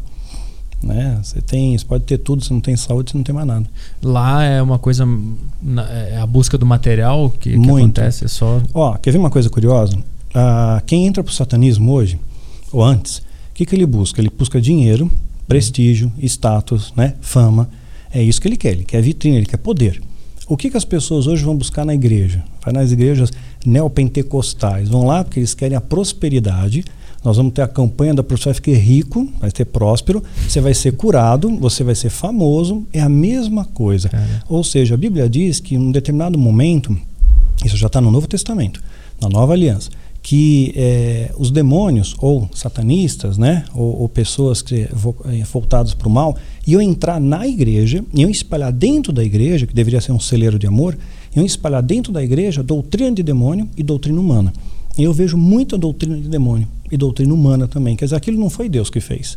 Não é Deus que estabeleceu aquilo, né? Foi o homem que criou aquilo, uhum. né? Ou o demônio criou aquilo potencial. Então está levando as pessoas para o mesmo buraco. Quer dizer, o objetivo das pessoas, qual a diferença de um satanista e de um que se diz cristão que vai numa igreja em busca da, da prosperidade? É a mesma coisa. Uhum. Sabe? Você vê a crueldade, às vezes, que eu vejo dentro de igreja, é, maltratando, por exemplo, dizendo que vai para o inferno, um homossexual, por exemplo, ou, ou, alguém que tem tatuagem, ou que tem pis, depreciam tanto. Se aquela pessoa não tem uma proteção emocional legal, aquela pessoa entra numa depressão e se mata. Né? Então, uhum. uh, o diabo, às vezes, eu acho que ele está fazendo estágio. Em algumas igrejas ele faz estágio. Uhum. Aprender como é que é uma maldade maior aí, porque essa aqui eu não conhecia. Abrir uma filial. Abrir uma filial. É. Então, tá, tá, então eu vejo isso. Né? Realmente, o que eles tinham de plano na década de 80, é, década de 90, a igreja, se pegar o discurso da, que tinham nos altares na década de 80, 90 para os dias de hoje, mudou é completamente antagônico. Antes falava, vamos buscar uma vida de santidade, vamos buscar o amor, vamos estudar a Bíblia, né? vamos nos ajudar. Hoje não.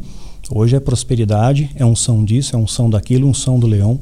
Teve uma palhaçada da, de uma unção de leão numa cidade, no Paraná, né?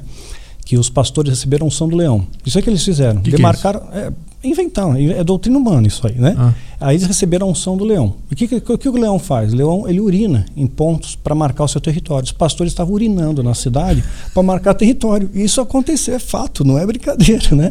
Então a gente vê coisa. aí teve um. Pro, isso aí é recente, acho que foi ano passado teve um, uma unção aí que derramaram a pessoa que era unção de missionários, missionários iam tal, descende.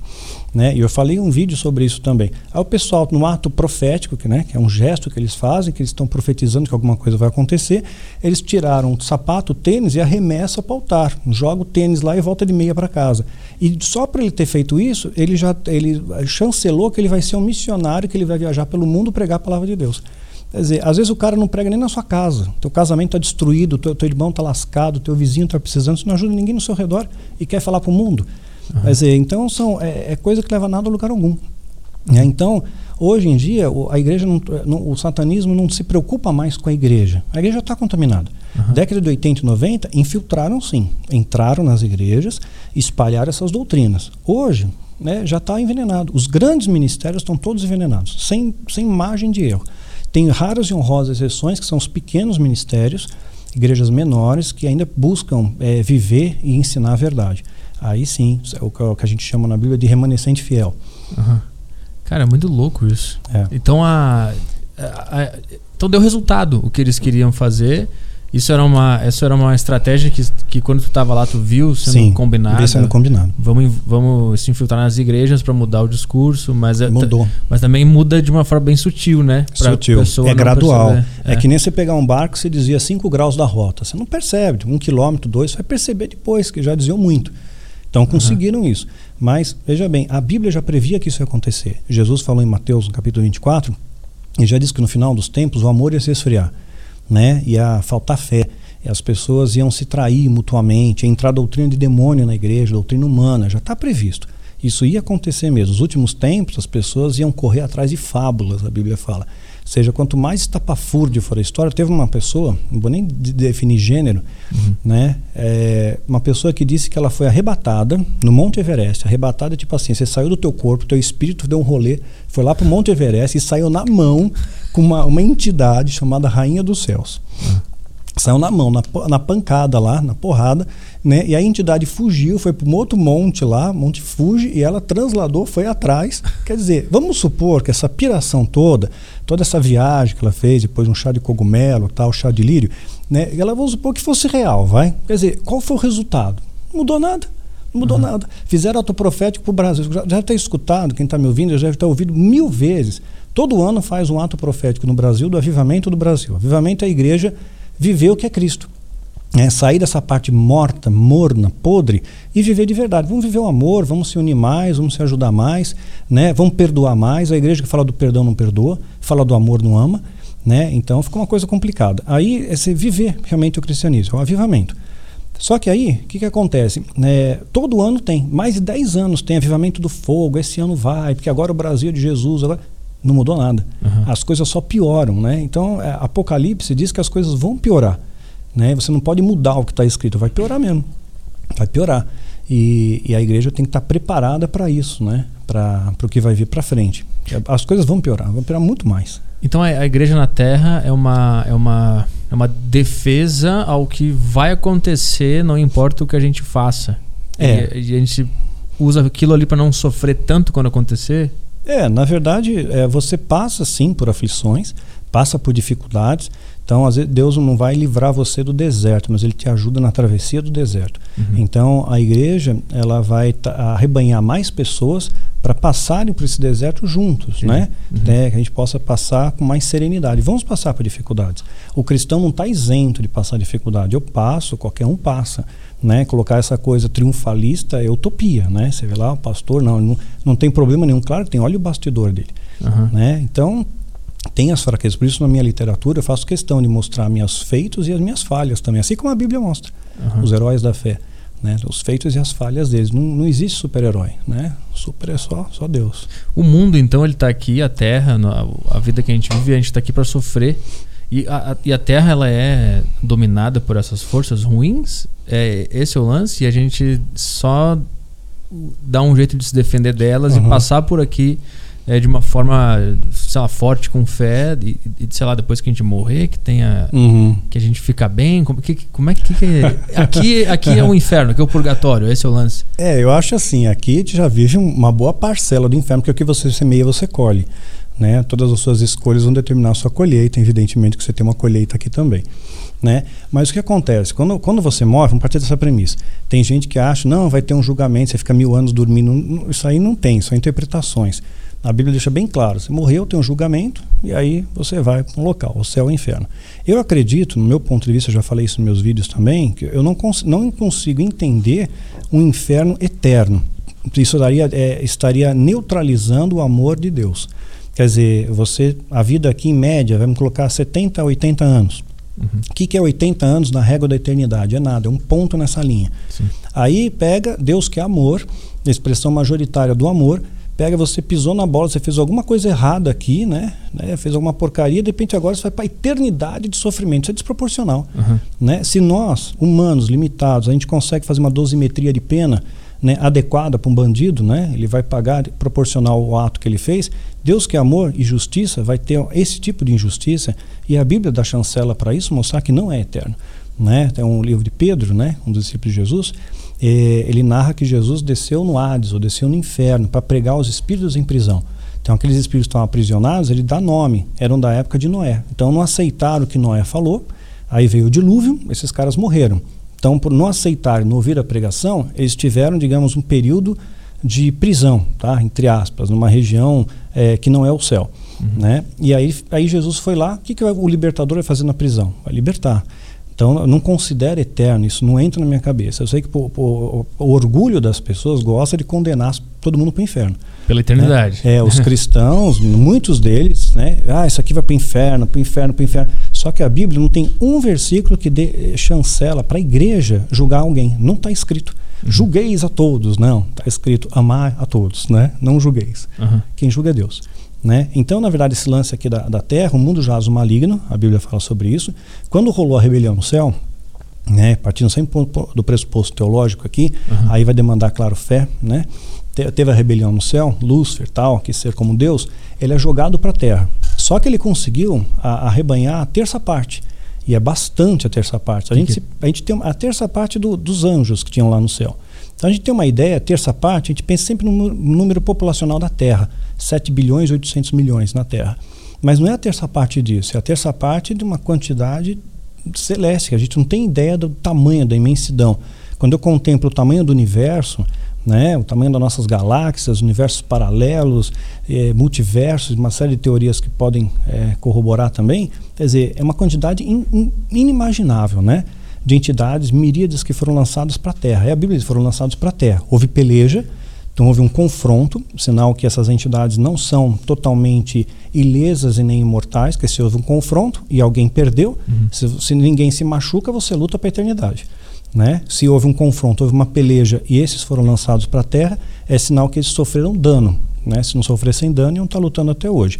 Vieram para a Terra. Então eles estão aqui na Terra. O homem que estava, que foi criado no paraíso, eu falo isso numa série de vídeos meu, Calendário Secreto 2023 e eu falo também na árvore da vida. Eu quero falar sobre esse calendário também. É, tanto do calendário quanto a árvore da vida eu também falo essa, essa questão. Então Adão e Eva eles estavam no paraíso, uma, uma região espiritual, não estava na terra onde o pessoal acha entre o rio Tigre e Eufrates, ali na Mesopotâmia, onde é, hoje é Iraque, Síria, Turquia e Palestina, mas seria na essa região que eles imaginam, né? Que uhum. tem ladeado pelos rios. Mas na verdade eles foram criados uma dimensão espiritual. Eu explico isso, né, nessa série de vídeos, porque se tinha árvore do conhecimento do bem e do mal e a árvore da vida nesse paraíso, e a árvore da vida em Apocalipse mostra que ela está numa dimensão espiritual, logo, eles são criados numa dimensão espiritual. Aí o homem é expulso do paraíso e vem para a terra. Ele veio para a terra junto com todos aqueles demônios que também rebelaram. Então nós colhemos o fruto de uma rebelião, né? o fruto, uma a consequência. Como uh, vamos voltar na história. Imagina que você fosse um hebreu e você tá, seu pai, sua mãe, eh, foi preso no cativeiro babilônico ou no cativeiro egípcio. Você já nasceu escravo. Você nasceu ali, você não tem culpa nenhuma. Mas seu pai, sua mãe, seus ancestrais, seus antepassados, então você vai geração em geração vai nascendo ali dentro do cativeiro. É uhum. mais ou menos isso que está acontecendo hoje com a gente, através do pecado, né, do erro, né, embrionário, comprova uma, um desdobramento, né, um efeito cascata, e a gente vai nascendo nesse mundo que jaz o maligno. E aí a gente tem que se aproximar de Jesus, que ele é a porta que tira a gente dessa matrix, digamos assim, uhum. e a gente consegue ter um, contemplar uma visão diferente de céu. Então aqui é o, é, é, é o inferno, aqui. pois é. Tô resumindo, a, a, mas... Bíblia, a, a Bíblia dá, dá, dá, a entender né, que existe uma dimensão espiritual que poderia ser chamada de inferno, o Hades, que pode ser um pouquinho pior do que aqui. Tá. Entendi. É, sabe que negócio sempre pode piorar? Uhum. deve ter um outro mundo que deve ser pior do que esse aqui. É, um pouquinho pior. Mas quando tu fala que as coisas vão piorar, é, é, não tem como escapar disso, elas vão piorar. O que é que vai piorar especificamente? E se isso está ligado com o calendário secreto 2023? Sim. E se isso está ligado com o corona? Também. O corona, é, para mim é muito claro isso, ele é um, um ensaio, é um ensaio embrionário de algo que vai vir para o futuro. Então hoje com medo, as pessoas estão mais susceptíveis a aceitar tomar a picada, né? Uhum. a tomar a picada. Então eles aceitam, não, já estão preparados. Pô, se eu não levar a picada, eu não vou ter passaporte, eu posso ser é, demitido da empresa. Então já estão. Campo de concentração, acho que na é, Alemanha estão fazendo. Né? Exatamente. Né? Para quem não quiser tomar vacina. Exatamente, é o fim da picada, né? Ah.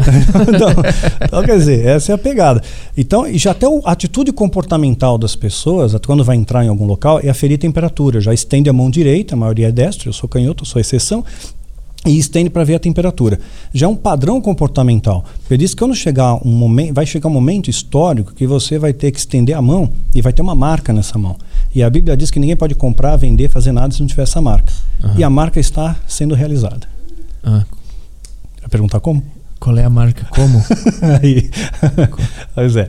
O Bill Gates está preparando uma super vacina. Né? Isso é fato, qualquer um pode pesquisar, dar uma gugada aí, você acha. Bill Gates está preparando uma super vacina. E muitas pandemias solaparam a humanidade. Quando a gente olha para o corona, é uma pandemia que é desconfortável para a gente, mas ela não tem alta letalidade. No mundo inteiro morreram 2 milhões de pessoas até agora. No mundo todo. 7 bilhões e 800 milhões, 2 milhões de pessoas morreram. Quantos contaminados mesmo? Eu não Contaminados eu não sei, acho que para ver a proporção. 6 milhões, eu acho, se me falha a memória, não me lembro. Uhum. Eu marquei bem a questão do, do óbito, né? Que eu é, guardei. Então, ou seja, isso dá meio por cento da população mundial levou a óbito. Se você comparar com uma gripe espanhola, isso a gente tem um ano e meio de corona, né? Se pegar a gripe espanhola, que durou 8, 9 meses, matou 50 milhões de pessoas. Né? A peste negra dizimou 60% da Europa. Então, a, o Bill Gates chegou na seguinte conclusão: eu vou preparar uma vacina que vai, se voltar uma varíola, se vem um ebola, se vem uma peste negra, uma gripe espanhola, eu vou preparar uma vacina que vai te imunizar de tudo isso. E ele conseguiu um pool de indústrias farmacêuticas, investidores, ele está trabalhando nisso e ele tem como alvo ter essa vacina pronta em 2023. Né, que no, no calendário secreto, no vídeo eu explico cada etapa, o que, que como é que, o que vai remetendo para 2023. Veja bem, são possibilidades. Eu não posso chegar a bater o martelo, vai ser. Uhum. Mas a possibilidade, eu vejo o céu todo escuro, relâmpagos, trovões, raios, vai chover. Uhum. Né? Então observe esses sinais. E ele está preparando essa vacina. Então, e essa vacina dele provavelmente vai ser obrigatória, porque ele tem o apoio dos principais governos do mundo. E quem for vacinado é, vai receber uma marca na mão, como se fosse um carimbo, né? E essa, essa vacina tem nanopartículas que entram na sua corrente sanguínea. Quando você põe no aplicativo, aquilo ali fica fluorescente né, fica, acaba sendo fluorescente no aplicativo. Então sabe que você tem a marca. Não é visível, só uhum. no aplicativo. Quem não tiver tomado, aí sim vai ser obrigatório. Eu tenho certeza vai ser obrigatório. Porque aí sim você não vai poder ter passaporte, não vai trabalhar, porque você é uma pessoa não grata, você é uma pessoa que pode transportar vírus para mim. Você é uma uhum. pessoa que pode pegar uma doença, vou te contratar, você fica doente amanhã, fica três meses em casa e eu tenho que te pagar. Né? Então, não, não vai conseguir fazer mais nada. Então, vai começar a restringir mais a sua vida. Então, isso já está em vigor, é fato, está acontecendo. Né, o Bill Gates está coordenando isso. E ele que cantou a bola que ia ter uma pandemia. Hein? É, Antes um, de ter um essa vídeo, pandemia, né? ele já tinha cantado a bola que ia ter a pandemia. Um TED Talk, né? Exatamente, deu um toque, ó, vai rolar aí. É. Né? Eu lembro dele dessa. Made in China. É, mas, a... mas na tua visão, a... essa pandemia, ela foi ela aconteceu naturalmente e essas pessoas estão usando isso para aplicar os não, planejamentos? Não, creio que não. É, eles estão sim preparando uma arma biológica. Né? Eu vi esses dias é, notícias que saem em BBC, CNN, que a China está preparando agora uh, vírus que podem atacar etnias. Né? Então pode atacar o alemão, pode atacar o europeu específico. Né? Estão preparando isso, estão trabalhando nisso. Então eu creio o seguinte: sim, estão preparando isso no laboratório pode ter vazado proposital ou não, uhum. né? Porque talvez não esteja completamente pronto, mas a, a, o contágio é muito rápido, né? Eles poderiam ter freios, perceber o que está acontecendo, põe freio. Uhum. Não frearam, deixaram a coisa espalhar, né? E aí viralizou e está todo mundo com medo disso. Né? Então a, a, criação dessa, dessa pandemia ela estava prevista já nesse calendário Sim, secreto? Sim, eu já tinha falado isso em seminário há bastante tempo, que a gente ia ter uma pandemia assim, que ia solapar a humanidade, que as pessoas iam ficar assustadas com isso, tem que assustar, para as pessoas estarem é, aceitarem a, a, a picada. Uhum. Né? Aceitou a picada, está mais fácil. Agora está é, aí numa próxima que é muito mais letal, poxa, eu vou tomar.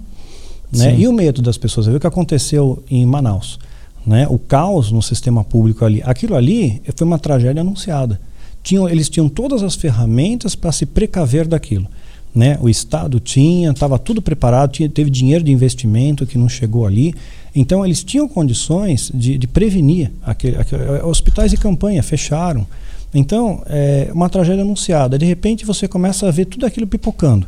O mundo olha para isso, você mora em outro estado, puxa, isso aqui chegar aqui, uhum. vai faltar oxigênio para mim. Tem gente comprando oxigênio já para ter em casa. Sim. Né, para estocar. O caminhoneiro está ameaçando uma greve agora uhum. para fevereiro, né? É mais uma. Mais uma, né? Então imagina, né? Então é, o caos precisa ser instalado, né? Para que depois alguém venha e coloque ordem. Por isso que a Bíblia diz: quando houver paz e segurança, haverá repentina destruição. Então tá, é uma coisa previsto também. Esse caos está previsto e, e, a tendência é piorar. Uma pandemia muito mais robusta, com alta letalidade, e aquele que não aceitar a vacina, né, não, não vai ter a marca e não faz mais nada. Caralho. Ca é. Calendário secreto 2023. Esse cálculo, em 2023 vai acontecer alguma coisa especificamente? Vai ser o fim ou vai, vai ser é, essa. Pelo, pelo, é, pela interpretação dos sinais, né, eu tenho que me pautar nos sinais. Não dá para eu dizer especificamente, olha, empiricamente vai ser essa data.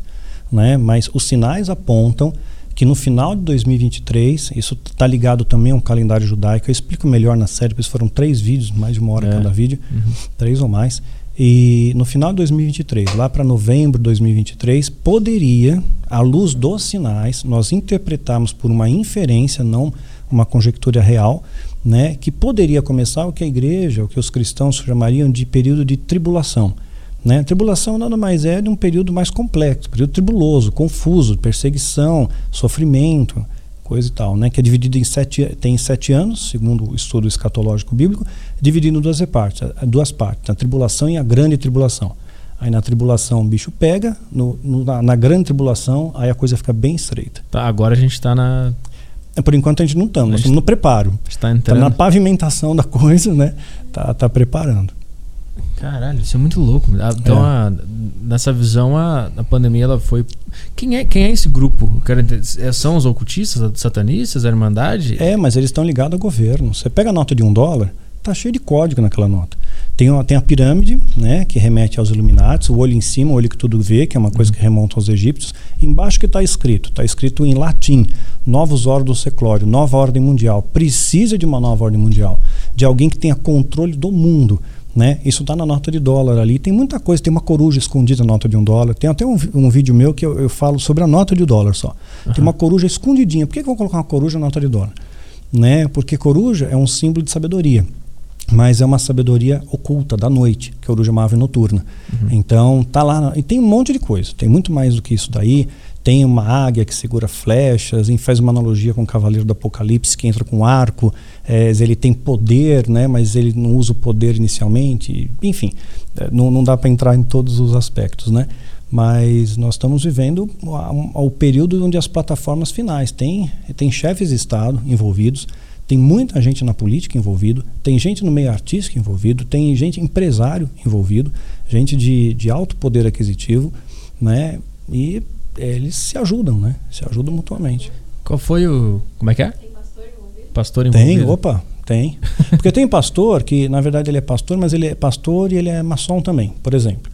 Ou ele é pastor e também ele faz parte de uma outra seita. Então tem, tem sim. Ele, ele canta a bola, ele fala o que as pessoas pedem para ele falar.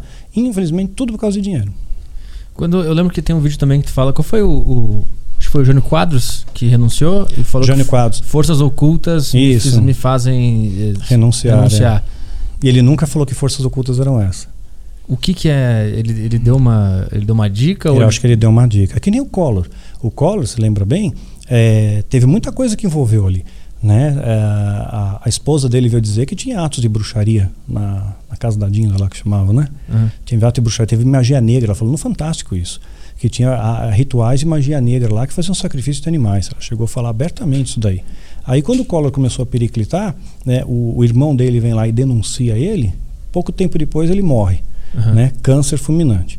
Aí o tesoureiro, que podia ser um outro arquivo vivo, morre. Ah, crime passional. Eu lembro que na época tive um legista, que até foi entrevistado no Jô Soares, ele falou: não, pelo ângulo do projétil, isso aqui foi assassinato. Abafaram, nunca mais esse cara falou mais nada. O tesoureiro era o PC Farias? PC Farias. PC Farias, uhum. né?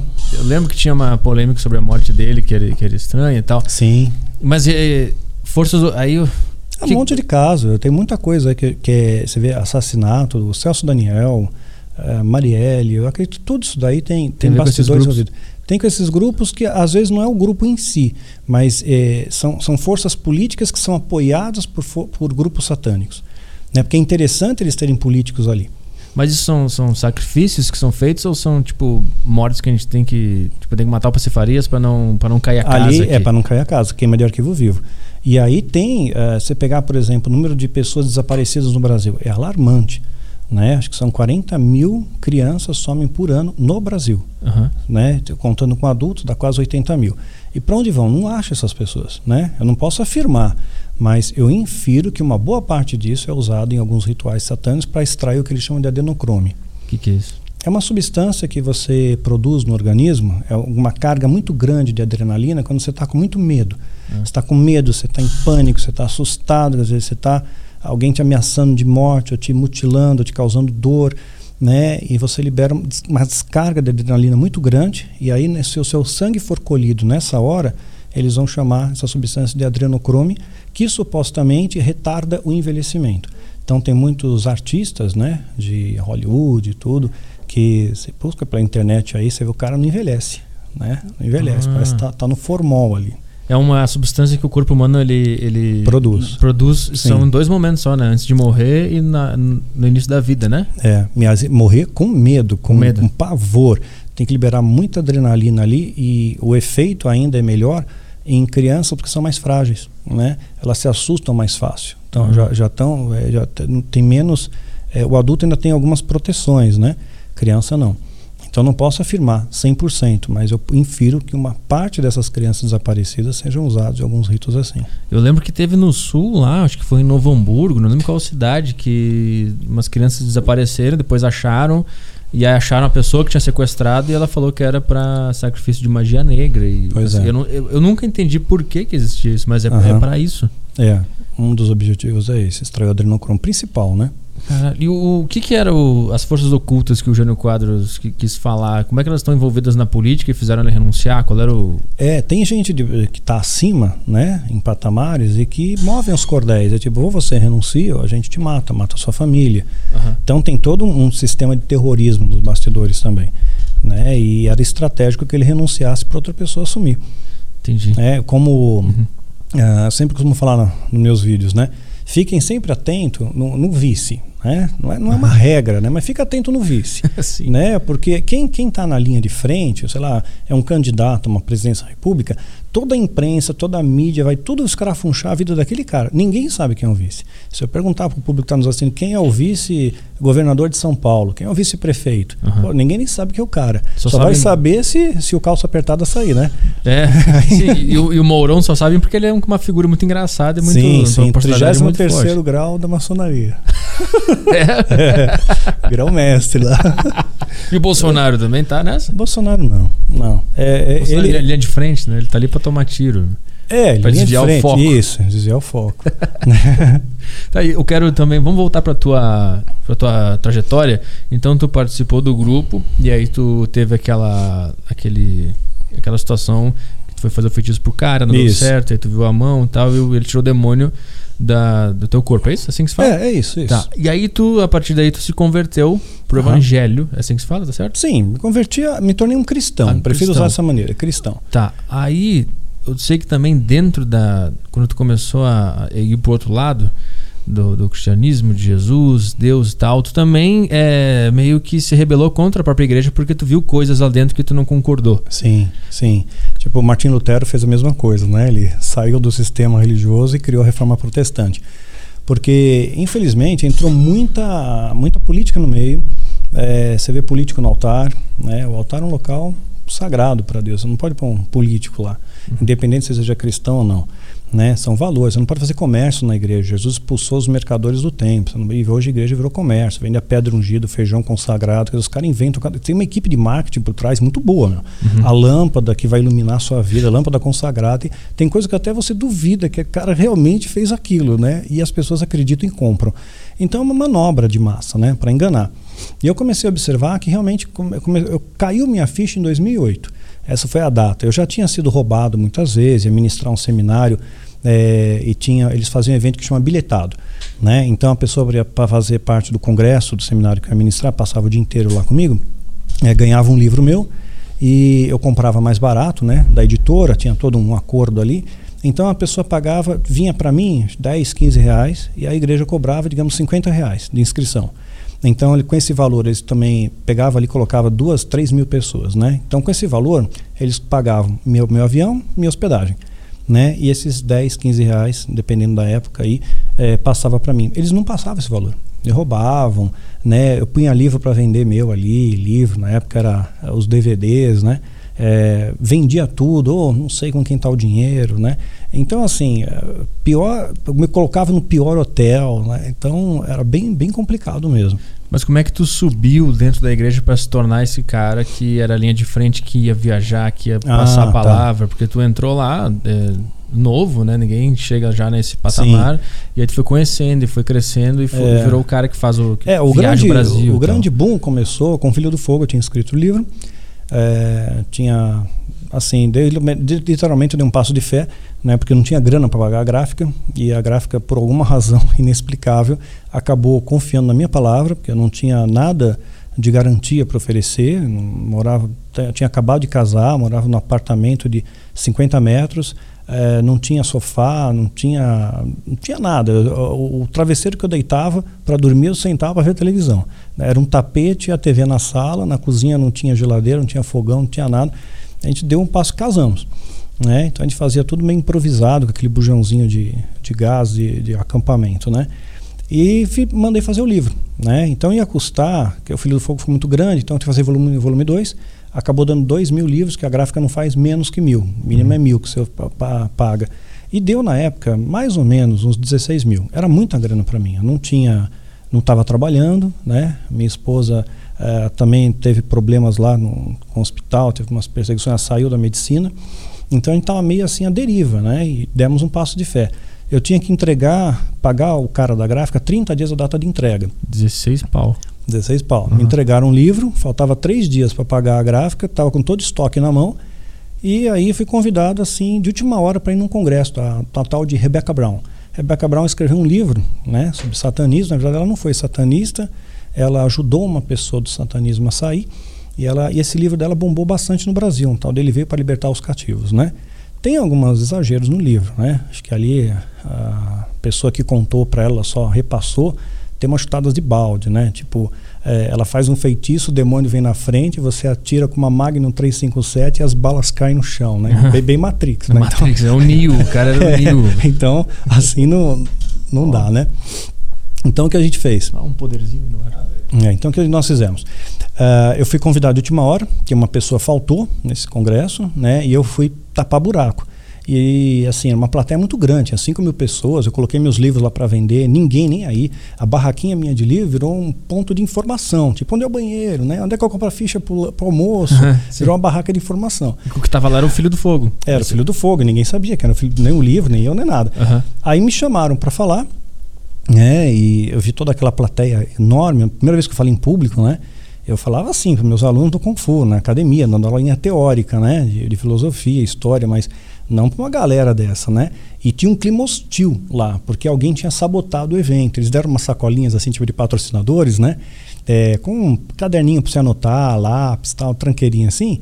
E alguém colocou material pornográfico. Na época, colocou umas revistinhas suecas lá no meio, né? Aí o pessoal, o público estava alvoroçado, né? E quando eu subi no, no altar, né? Assim, o público estava muito hostil, não sabia quem eu era. Então eu senti um clima meio pesado ali, né? Falei, poxa, o que vai acontecer? E comecei a falar. E, sei lá, um pouco antes de subir, teve sempre um cara que te ajuda nessa hora, né? O cara vem, oh, vem cá, vem cá, Daniel, vou te contar uma coisa. Pô, pensei que era uma coisa legal. Ó, oh, tem 5 mil pessoas aí. Ficou legal. Essa é informação que eu precisava, eu, eu, era tudo que eu precisava para subir. Eu né? queria descobrir na hora. É, exatamente. É. Aí falei, o povo começou a sair para comprar, vendi todos os livros naquele dia. Vendi os dois mil livros naquele dia. Mas o, nesse discurso, nessa palestra? Não, é, é, é que... falei uma hora, tinha uma hora para falar. Sobre a experiência do. É, eu contei rapidamente, eu tinha uma hora, me atropelei ali. Falei, tem um meu testemunho no canal, tem uma, uma hora mais ou menos, né? Mas ali foi a primeira vez que eu falei, né? Então, Mas foi bem, porque o pessoal. Gostou. Acabou tudo, duas, dois mil livros foram vendidos, aí consegui honrar a gráfica, e nisso, ah. a, daqueles dois mil livros, tinha muitos líderes ali. Aí começaram a me chamar para contar tipo, meu testemunho nas igrejas. Uhum. Eu achei que o testemunho era muito pouco, né? Porque afinal de contas eu continuava sofrendo ataque, né? A, a seita me ameaçava, teve animais meus que morreram, deram ah. um tiro de arma de fogo na minha porta. Eles perseguem quem sai da. Perseguiram, da sim, estavam bem. É, me incomodaram bastante no começo. E aí, nesse processo, as pessoas começaram a me convidar e comecei a contar o que, que eu estava aprendendo com Deus para me resguardar de todos esses ataques. Né? Aí foi já nascendo Guerreiros da Luz, Os Clamando no Deserto tal, os outros livros. E aí eu fui criando seminários mais robustos. Seminário de Batalha Espiritual, volume 1, parte 2, uhum. né? história do diabo, influência do diabo na história, falando de cura, libertação é, das emoções, né? relacionamentos, escatologia. Então a gente foi abrindo esse leque e comecei a viajar pelo Brasil dando seminários. E tem a esse, então esse é teu início da, Sim. dentro da igreja. E tem a eu vi o vídeo também que tu falava que no início, quando tu ia viajar ao Brasil para para fazer a tua palestra e falar uhum. do teu testemunho e tal, tu é, pedia para a igreja não pagar um avião, que tu ia alugar um carro. Isso, exato, economizar. E aí tu viajou o Brasil de carro, faz, Sim, faz, passando porque cabia mais livro no porta-mala, né? E aí tu conseguia vender mais. É, e... quando me pagavam, né? Eu vendia. É, então, aí tu viajou... mas eu vendia, mas nem sempre recebia, né? Entendi. É. Ah, porque ia direto para conta da igreja depois eu tinha que te passar. É, mais ou menos. E, ah, não passava. Entendi. Tu viajou o Brasil inteiro. Inteiro. De carro de carro, ah, qual locais assim, tipo Manaus, Acre, uhum. aí foi de avião. Né? Mas né? muita coisa tu fez de carro. Sim, tudo que dava para ir de carro, até Brasília, assim, de Brasília até o todo sul do, pra, do país eu fui tudo de carro. E aí então, aí E aí tu também, não sei se se rebelou é a palavra, mas tu também É, porque eu comecei, é, comecei a ver muita picaretagem nos bastidores. A pessoa no altar, super fofa com você, bate no ombro, oh, que penso, o Daniel tá aqui e tal. Portas fechadas, pô, Daniel, vamos, vamos recolher uma oferta do pessoal, vamos falar que o capeta tá aqui, tá aterrorizando, você fala, e aí o pessoal vai dar dinheiro, e quem vier para dar oferta, você põe a mão e unge. Eu falei, eu não vou fazer isso. ah, E quando eu falava não, além deles não me pagarem nada, muitas vezes me deixavam na, na mão, na igreja ali. Tipo, porque tinha sempre alguém que ia me buscar no hotel. Eu tô, às vezes eu não tinha, não ia de carro, ia de avião. Né? Então, quando eu ia de avião, tinha esse problema, ficava refém deles. Aí de carro eu já tinha mais autonomia, né? Mas quando ia de avião, me largavam lá. E às vezes eu pedia para alguém que estava no, no seminário para me levar para o hotel. Já pedia no altar mesmo. Eu já sabia que ia dar problema. Falei, ó, galera, eu tô, tô no hotel tal, quem puder me levar, levanta a mão. porque o pessoal tava querendo que tu fizesse a, a ceninha Sim, lá que a sim. gente vê na TV de vezes que madrugada. aquela. é, teve vezes que não me deram nem almoço, não deram nem comida pra mim. Aí eu pedi pro povo também. Falei, galera, tal, lembra de mim, se você almoçar, traz uma coxinha pra mim aí. O pessoal trazia. E aí teve essa transição também de sair da igreja. É, saí, assim, eu já tinha visto muita coisa errada, mas o ápice, assim, a cereja do bolo, começou a ter esse negócio de apóstolo, tudo, dízimo, né? É, essa questão do dízimo, que as igrejas cobram 10%, eles se pautam muito no Velho Testamento, né? Que as pessoas davam 10%, mas era para os levitas, era para os sacerdotes. É, e Jesus, ele nem é da tribo de Levi, haviam 12 tribos tal, e Jesus é da tribo de Judá, conhecido como leão da tribo de Judá. E era específico, então Malaquias, que eles usam o texto de Malaquias, está falando, está exortando os hebreus, os judeus, porque eles deixaram de dar 10% dos dízimos, que na verdade não era dinheiro, era comida, era safras, né? Uhum. Para os levitas, para sustentar essa caça levita, que era uma caça sacerdotal. No Novo Testamento, né, esse, esse paradigma é quebrado. Você não vai encontrar dízimo no Novo Testamento. Paulo, ele fundou as comunidades né, cristãs e ele não recebia dízimo desses caras, né? Não ganhava dinheiro deles, era oferta voluntária, em amor. Cada um dá consumo a sua, a sua prosperidade, conforme Deus põe em seu coração. E não, tem, não tinha aquele negócio, se você não der, rola maldição. Se você der, rola uma recompensa. Era puramente espontâneo, um gesto espontâneo. Aí que os profissionais da fé do, de atualmente eles vão usar um texto que está no Novo Testamento, Mateus 23, onde Jesus está dando uma advertência aos fariseus. Não, olha, vocês dão dízimo do cominho, da hortelã, mas faz um monte de presepado. Então ele está dizendo assim: não adianta você cumprir a lei, você faz um monte de coisa errada. Mas naquele momento histórico, eles estavam na lei. Era a lei, tá certo? Era o dízimo. Depois que Jesus é crucificado e começa uma nova aliança, o sangue da nova aliança, o véu do templo se rasga, começa a era da graça, dali para frente não tem mais dízimo, você não vai achar nada de dízimo.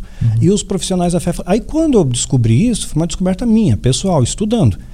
Aí eu fui conversar com um pastor que eu tinha muito respeito por ele, que conhecia muito Bíblia, né, teólogo, tudo. E ele falou: "Você está certo, Daniel. Você está certo. É isso mesmo."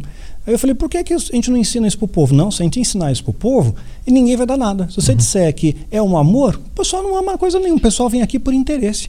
Eles querem a prosperidade, querem a cura, querem o milagre, eles querem é, o show, o espetáculo, querem aquele louvor cheio de fumaça, luzes, estrobo, né? Querem a, a- a- a discoteca gospel, né? Então é isso que eles querem. Então eu fiquei bastante chocado com aquele, fiquei aquele crente galinha, você fica chocado com aquela situação. Falei, bom, preciso fazer alguma coisa, né? E fui perguntar para outros pastores, e todos disseram a mesma coisa. Não, eu sei, mas a gente não pode mudar, né? E eu fiquei indignado com isso e comecei a ensinar isso. Então já começou a me queimar um pouco, né? O pessoal já ficou meio assim, maldição hereditária. Eu fui explicar, não, gente, não é assim também, né? Não é desse jeito. Se fosse a, a Bíblia, eu comecei a dar os esteios bíblicos para isso. O que, que é a maldição hereditária que eles passam? Ah, eles acreditam que, digamos, que você tenha o seu tataravô, e ele foi, sei lá, ele era envolvido com. Era da quimbanda, vai. Ele matava galinha no terreiro, né? Ele fazia alguma coisa que o cristianismo abomina. Então você tem toda uma herança, não uma herança genética, mas uma herança espiritual que você só vai, a sua vida só vai para frente se você quebrar aquela maldição. O que não existe. A Bíblia não dá chancela para isso, não tem nada a ver isso, né? Tem nada a ver. Então eu comecei a explicar essas coisas de possessão, que não é assim a torta direita, né? Tem a possessão, mas tem um monte de, de falcatrua no meio que não tem nada a ver, né? E que teve um congresso, especialmente em 2008, que estava reunindo vários líderes, né? Eram líderes bem conhecidos do, do Brasil e estavam preparando um congresso. Era sexta, sábado e domingo. E eles normalmente antes, antes de um congresso, as pessoas oravam juntos, davam as mãos, oravam, tinha um clima amistoso. Naquele congresso estava diferente. A pegada era quanto nós vamos arrecadar. Uhum. Era só isso, só falava de dinheiro. Olha, fulano tem que pedir, quem é o melhor orador? Esse melhor orador vai pedir oferta. Vai pedir oferta depois que fulano trouxer uma palavra sobre maldições. Aí o povo já está predisposto. Quem vai tocar o teclado tem que tocar uma base tal que entre em simbiose com o seu batimento cardíaco. Né? mais suave, assim, né? Então, é, tem, tinham técnicas neurolinguísticas que eles estavam combinando. Põe todo mundo em pé, diminui a luz, o tecladista vai fazendo uma base, e aí você começa uma música harmônica. Pede para todo mundo levantar a mão para adorar a Deus. Ah, levantou a mão e vai balançando, se mudou seu eixo de gravidade. Uhum. Aí ele começa a aumentar, começa a falar, porque Deus vai estar tá aqui, blá, blá, blá, começa a falar mais rápido e com mais força. Aí entra a bateria, entra a guitarra no meio, o teclado aumenta, tudo aumenta para promover uma euforia coletiva. Aí a pessoa pega, sopra no microfone uf, e faz um gesto com a mão assim, o povo cai. Tá? E ele avisa antes, eu vou agora Deus dá uma unção e você vai cair no poder. Você já induziu. Lançou ali o efeito manada, é o conformismo social, né? Aí assopra o microfone, faz um gesto, o pessoal cai que nem dominó. Aí acha, aí quem está lá, olha o poder de Deus. Não, neurolinguista, te enganaram. Uma estratégia muito bem pensada. Pô, tem um monte assim, tem um monte. Aí estavam planejando isso. E tinham escolhido um cara que era cortador de cana é, de uma cidade perto de Ribeirão Preto, acho que era Sertãozinho. Ele era bem magro, o biotipo dele é bem magrinho. E esse cara já tinha feito, é, já, já estava em outros congressos também, já era tipo contratado daquela igreja, daquele ministério, para levantar da cadeira de rodas. Ele era bem magrinho, então se você olhasse para ele, é, parecia que o músculo dele estava atrofiado. Uhum. É, o biotipo dele era magrinho, então ele ganhava é, uma, sete reais na época por hora lá para cortar cana, ofereceram para ele mil reais e hospedagem no hotel tipo Ibis. Né? Ônibus, leito, e ele só tinha que levantar da cadeira. Então já tinha até o holofote preparado na direção. Deus vai fazer um milagre. O holofote, pum, já acendia no cara, né? E aí ele levantava, depois orava. Então estavam preparando, preparando é, o que um ia falar na abertura, aí outro ia falar na abertura sexta-feira à noite. Falou tal coisa. Aí no sábado pela manhã, outra pessoa ia falar, e no meio da. Tipo, ele pega uma frase de efeito pega uma frase de efeito no meio, tipo assim: Deus não escolhe os preparados, ele prepara aqueles que escolhe. Uma frase de efeito. Essa pessoa vai usar a frase de efeito na sexta-feira. No sábado de manhã, o cara está pregando uma outra linha, todos eles têm que falar mais ou menos a mesma coisa, não pode destoar. Por isso que não me chamam mais, eu estou. Uhum. Né? Então ele pega e vai falar, e de repente no meio ele joga a mesma frase de efeito. Aí o povo tem ilusão: puxa, Deus está aqui são pessoas diferentes, o Espírito Santo está unindo as pessoas, é o mesmo Espírito. Deus está aqui. Aí qualquer coisa que você falar para frente, o povo vai fazer. Aí eles falam o seguinte: estavam combinando isso, nós vamos pedir mil reais de oferta de largada. Né? E tinha muita gente, mais de 5 mil pessoas no Congresso. Mil reais largados. Só que aí tem os puxadores de fila. Tem gente que vai na frente, combinado na plateia, com envelope vazio. Não tem nada naquele envelope. Ele só vai estimular os outros a fazerem. Né? Uhum. Então ele levantou 8, 10, vão lá para frente, põe envelope, uhum. e aí ah. as pessoas acabam dando. Então o objetivo deles era quanto que eles iam arrecadar. E eu fiquei muito indignado com aquilo, né? Eu peguei, levantei, falei, não vou participar disso, aqui não é cristianismo. Eu saí do satanismo para ver isso, uhum. né? Que é isso. Tu né? acabou vendo a casa que é a mesma coisa, assim. Falaram um monte para mim, me amaldiçoaram, me xingaram, né? E saí de lá muito frustrado. Aí falei, nunca mais eu vou pôr um pé num local assim contaminado. Então, comecei depois a, a Deus foi conduzindo, comecei, falei, eu vou fazer um grupo comigo. Comecei a ensinar esse grupo, comecei a a ministrar sem vínculo financeiro nenhum. Hoje uhum. eu tenho umas 400 ovelhas, né, onde a gente acompanha tudo, né, mas não tem vínculo. Eles têm meu telefone, tem contato, mas aquela pessoa é o líder inatingível. Não, você pode mandar uma mensagem para mim a qualquer hora que você precisar de alguma coisa uhum. e a gente se ajuda de verdade. Não é só oração, tem ação. Né? O, oração é, é, orar e fazer. Então, se alguém do, do, da, do grupo, né, da, da igreja, que a gente chama de Ministério Guerreiros da Luz, precisa de alguma coisa, passa pelo meu crio né? Porque eu conheço a história das pessoas. Então tem tem situações que você não pode ajudar. Pode uhum. parecer egoísmo, mas você não pode. Porque se você tirar a lagarta de dentro do casulo, ela não vira borboleta. Então a pessoa não pode se, não pode se encostar. Você uhum. vê que a pessoa está se esforçando, mas não está conseguindo, ou passando por desemprego, alguma coisa assim, a gente junta, todo mundo ajuda aquela pessoa. Não falta nada. Né? Então a gente tem procurado viver um pouquinho né, dessa igreja primitiva no amor. E Sim. graças a Deus está contagiando outras pessoas. Se eu entendi bem, então tu é tipo uma banda que queria fazer música por amor, aí chegou na gravadora e a gravadora falou: Ó, a gente tem que fazer assim para o teu som chegar no, no top, a gente ganhar mais dinheiro e Isso. tal, tal, tal. E tu falou: ah, É. quer saber, eu vou pegar a estrada sozinho, vou isso, fazer faz meus uma carreira shows, solo. Vou ser independente, vou Aham. criar meu próprio selo. É, é tipo isso, só que. Mais ou menos isso. Claro, Deus continua no controle, eu sou só um servo, estou aqui para servir os que servem, mas eu faço por amor, não faço por dinheiro. Eu não tenho casa própria, não tenho propriedade, não tenho nada. Eu tenho um carro, né, que está quitado e tenho o suficiente para pagar minhas contas. Né? E isso é o suficiente para mim, não preciso mais que isso. A vida é efêmera, vai tudo embora aqui, né? Do caralho. É, É. Eu quero ver a. Caralho. Caralho, meu, são sete e meia. Meu, voa! É que eu falo pra caramba. Não, mas muito bom. É, eu quero ir no banheiro. Tu quer ir no banheiro também? Como é que tá? não, Tá não, tudo tô de boa, tô de boa. Tá, eu quero ir no banheiro e a gente, a gente faz as perguntas das do, do- do- da Pode galera. ser, pode ser? Pode Tá ser, não sei qual tempo que você costuma fazer com a galera. Podemos ir até as 5 da manhã, se a gente quiser. não, não precisa tanto, não. É que eu fico sempre pensando, será que o cara quer ir embora? Mas tá. tá- Não, não, por enquanto de boa. Vamos responder a pergunta do tá. pessoal aí. Então tu dá uma mutada Ir no beleza. banheiro ali. Mutar geral aqui? É, aí a gente dá uma pausa, eu vou ali e a gente volta. Beleza. Tá todo mundo tocado aqui com a palavra de Deus, a cara dele lá. Quantas eu tava- pessoas estão eu aí? Tava suando. Dá pra ver? Quando- O, o É. Caio tá suando. Eu- não, o teclado tá todo molhado aqui, que minha mão começou a suar durante. Sério? É? Por que que tu acha? Sentiu? Não, o papo muito doido, cara. É. É, Quantas maluco. pessoas chegaram aí ao vivo até agora? 470 agora. Ah, tamo bem. É uma média do, do Aderiva. Vi uma galera bem legal. Tem, né? O seu, seu público. É, legal. Bem É. legal. É, é legal, a gente sabe que não é nosso público, né? Não. Não, o nosso, Ah, já agrega, né, meu? Agrega, é legal. o nosso cada dia tem menos, porque eu tô mutando os caras. Os caras falam merda, eu bano os caras. Tá, vou ali no banheiro e aí Tá, vamos. fechou. Beleza. Bom, vamos lá. Temos várias perguntas aqui no grupo do Telegram do Aderiva. Se você quer participar do grupo do, grupo do Telegram, acessa aí sacocheio.tv. É, tem uma aqui que eu achei bem legal. Pergunta do Gustavo Lima. Mas é Gustavo Lima, mesmo. Aham. É, você já teve alguma crise de fé após se converter para o cristianismo? Se teve, como lidou com isso? Crise de fé? Ah, de duvidar da minha da fé.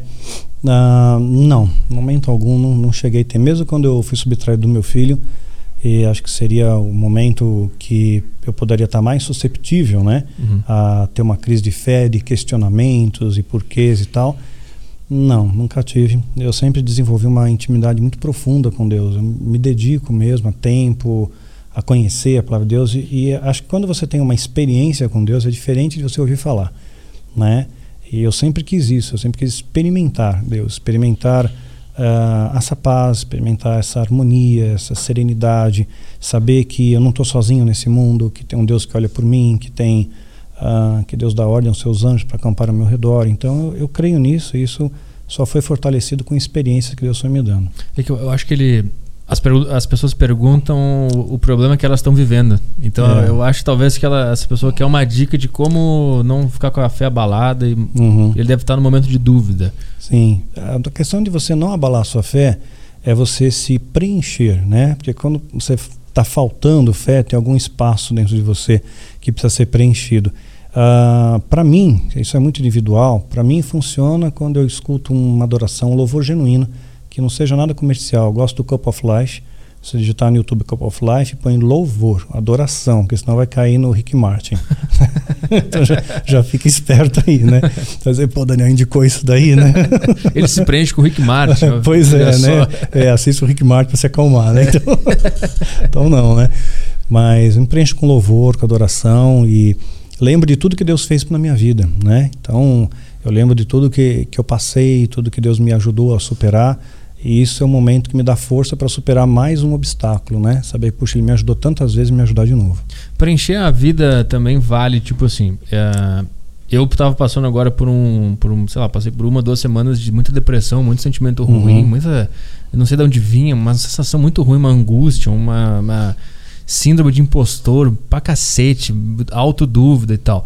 E aí eu, eu meio que automaticamente eu, eu tomei uma atitude de ter uma rotina muito mais disciplinada do que eu Uhum. tava tendo. Sim. E aí eu comecei a anotar num caderninho tudo que eu tinha que fazer, comecei a acordar mais cedo, comecei a fazer tudo. Eu me preenchi ao fazer isso. Sim. Também tem a ver com, com esse preenchimento de coisas para se fazer na vida. E aí eu percebi que a minha autoconfiança, a minha fé na minha Sim. carreira, na, na minha vida, na minha caminhada, ela, ela começou a se preencher de novo, Sim. começou a ficar firme de novo. Tem a ver Exato. também com isso. Exato. É a questão da, de você criar um hábito, né? Cientificamente, você leva 21 dias para poder formar um hábito.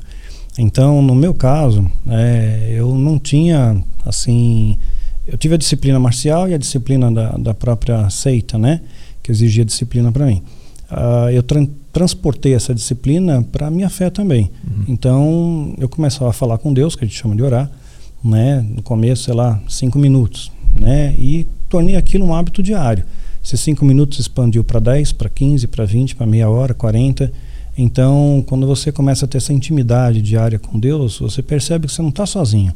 Que Deus está te guiando, que as oportunidades que vão aparecer na sua frente é como se você pudesse enxergar: puxa, esse caminho é o caminho certo, ele me traz paz.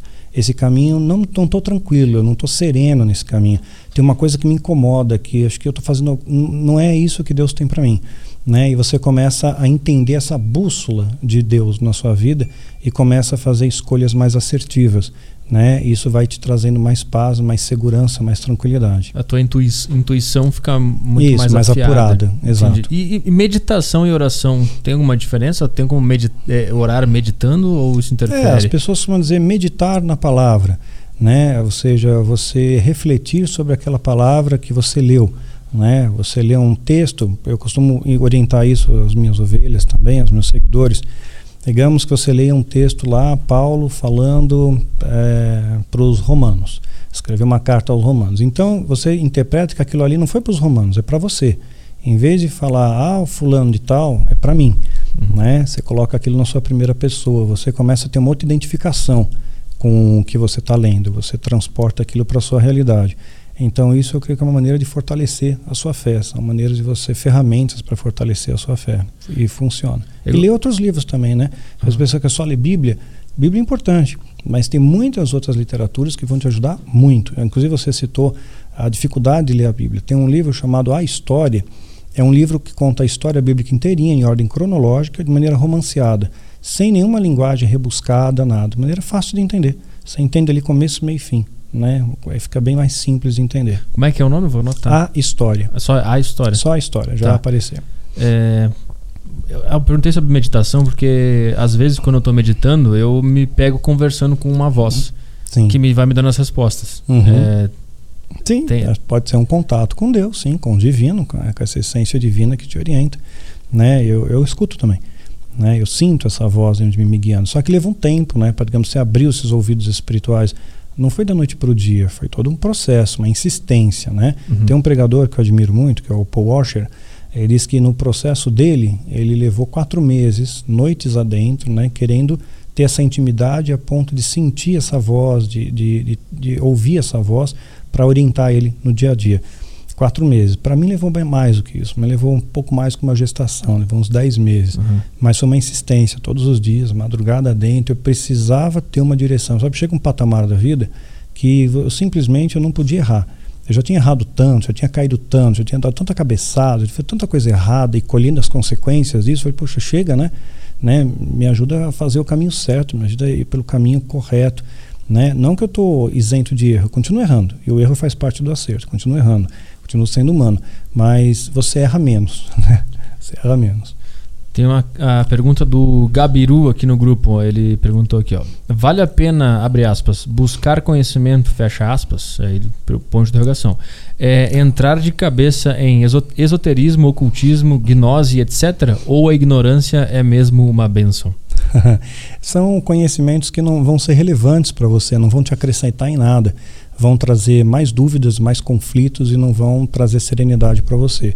Eu acho que é legal você conhecer um pouco mais do budismo, é legal você conhecer o islamismo, mas você conhecer misticismo, esoterismo, né, satanismo, essas coisas não, não vão te acrescentar em nada. O Luiz perguntou aqui: é, existe alguma relação entre satanismo e ateísmo? Não, não. O, o, o diabo, ele tem fé, o diabo crê, o diabo acredita. O diabo não é um ser ateu, ele acredita, Uhum. né? Então, o, o- não tem nada a ver. O satanista, ele acredita também numa força satânica, uma força opositora à força do bem, ele acredita. Então, o ateu não, o ateu realmente tá, não acredita em nada. Mas não tem nem tipo um uso um uso do, do satanismo né, com, tipo assim, vou usar esses Não, caras que não não. têm fé É, nenhuma. é necessário ter o conhecimento e, Tá. ter a consciência de onde estão indo. O Jean Azevedo mandou aqui, ó. Tem um, tem, um, tem um nome aqui que eu não sei se eu vou falar certo, tá? Se eu Aham. falar errado é que eu sou Beleza. burro mesmo, ó. Fala Mastral, fala Petri, salve Abraxás. Abraxas. Abraxas. Aham. Aí ele mandou entre parênteses, tô brincando kkk. Eu não sei o que, que é essa piada interna. Não, tá. É a piada do livro, O Filho do Fogo, o tal do Abraxas era uma entidade que se dizia meu guardião, Ah. Né? É isso. Aí ele pergunta aqui, ó. No, no, no Filho do Fogo você descreve alguns poderes, como o de ler pensamento, é, ou algo assim, pois li há anos atrás. É possível desenvolver algo do tipo sem ser do lado oculto da força? Na verdade, sim, é o que nós vamos chamar hoje em dia, né, à luz do cristianismo, como discernimento espiritual. Você pode discernir se alguém se aproxima de você, por exemplo, com um sorriso nos olhos, mas com uma faca na mão. Né? A Uhum. pessoa ela está ali te a- acalentando, está te elogiando, mas a intenção dela é te causar um mal. E você, de repente, pode ter um, um discernimento, ou seja, não que você lê o pensamento, mas você não se sente bem com aquela pessoa, aquela pessoa não lhe passa confiança, não te traz paz, aquela pessoa, embora a, a oratória dela seja legal, você sente alguma coisa que incomoda. Isso é o discernimento. Você sente a intenção da pessoa, não necessariamente você lê as palavras do pensamento. Ah, isso tu desenvol- desenvolve ao longo do tempo buscando essa intuição. Sim, tá, sim. Tá, tá ligado um no outro. É, o Vinícius Al- Albuquerque mandou. É, quando você decidiu mostrar o rosto e por que ainda usa pseudônimo? Não, não é um. é, a- no início, né, veja bem, a, a Bíblia, assim, meu nome de batismo é Marcelo. Hoje isso não é, não é segredo, Uhum. isso está em vídeos, está no, no livro é, Catedral das Sombras, está na literatura, está no meu portal. É, dizer, isso não é segredo há muito tempo. Quando me converti, é, veja bem, era uma carta em branco, eu não sabia nada. Né? Tudo que falavam para mim eu aceitei como verdade. Dízimo, apostolado, maldição hereditária, quebra de maldições, tudo que me apresentaram eu tomei como verdade, até com o tempo eu fui vendo que aquilo não era verdade. Eram, são valores deformados. Mas uma dessas coisas que me foi apresentado foi me disseram assim: olha, Deus está mudando o seu nome. Né? Você não vai mais ser Marcelo, Deus está dando o nome de Daniel, que significa o Senhor é meu juiz. Então, na Bíblia, a gente vê isso daí. É, Jacó, um personagem bíblico, ele tem um encontro com Deus, ele passa a ser chamado de Israel. O nome dele foi mudado.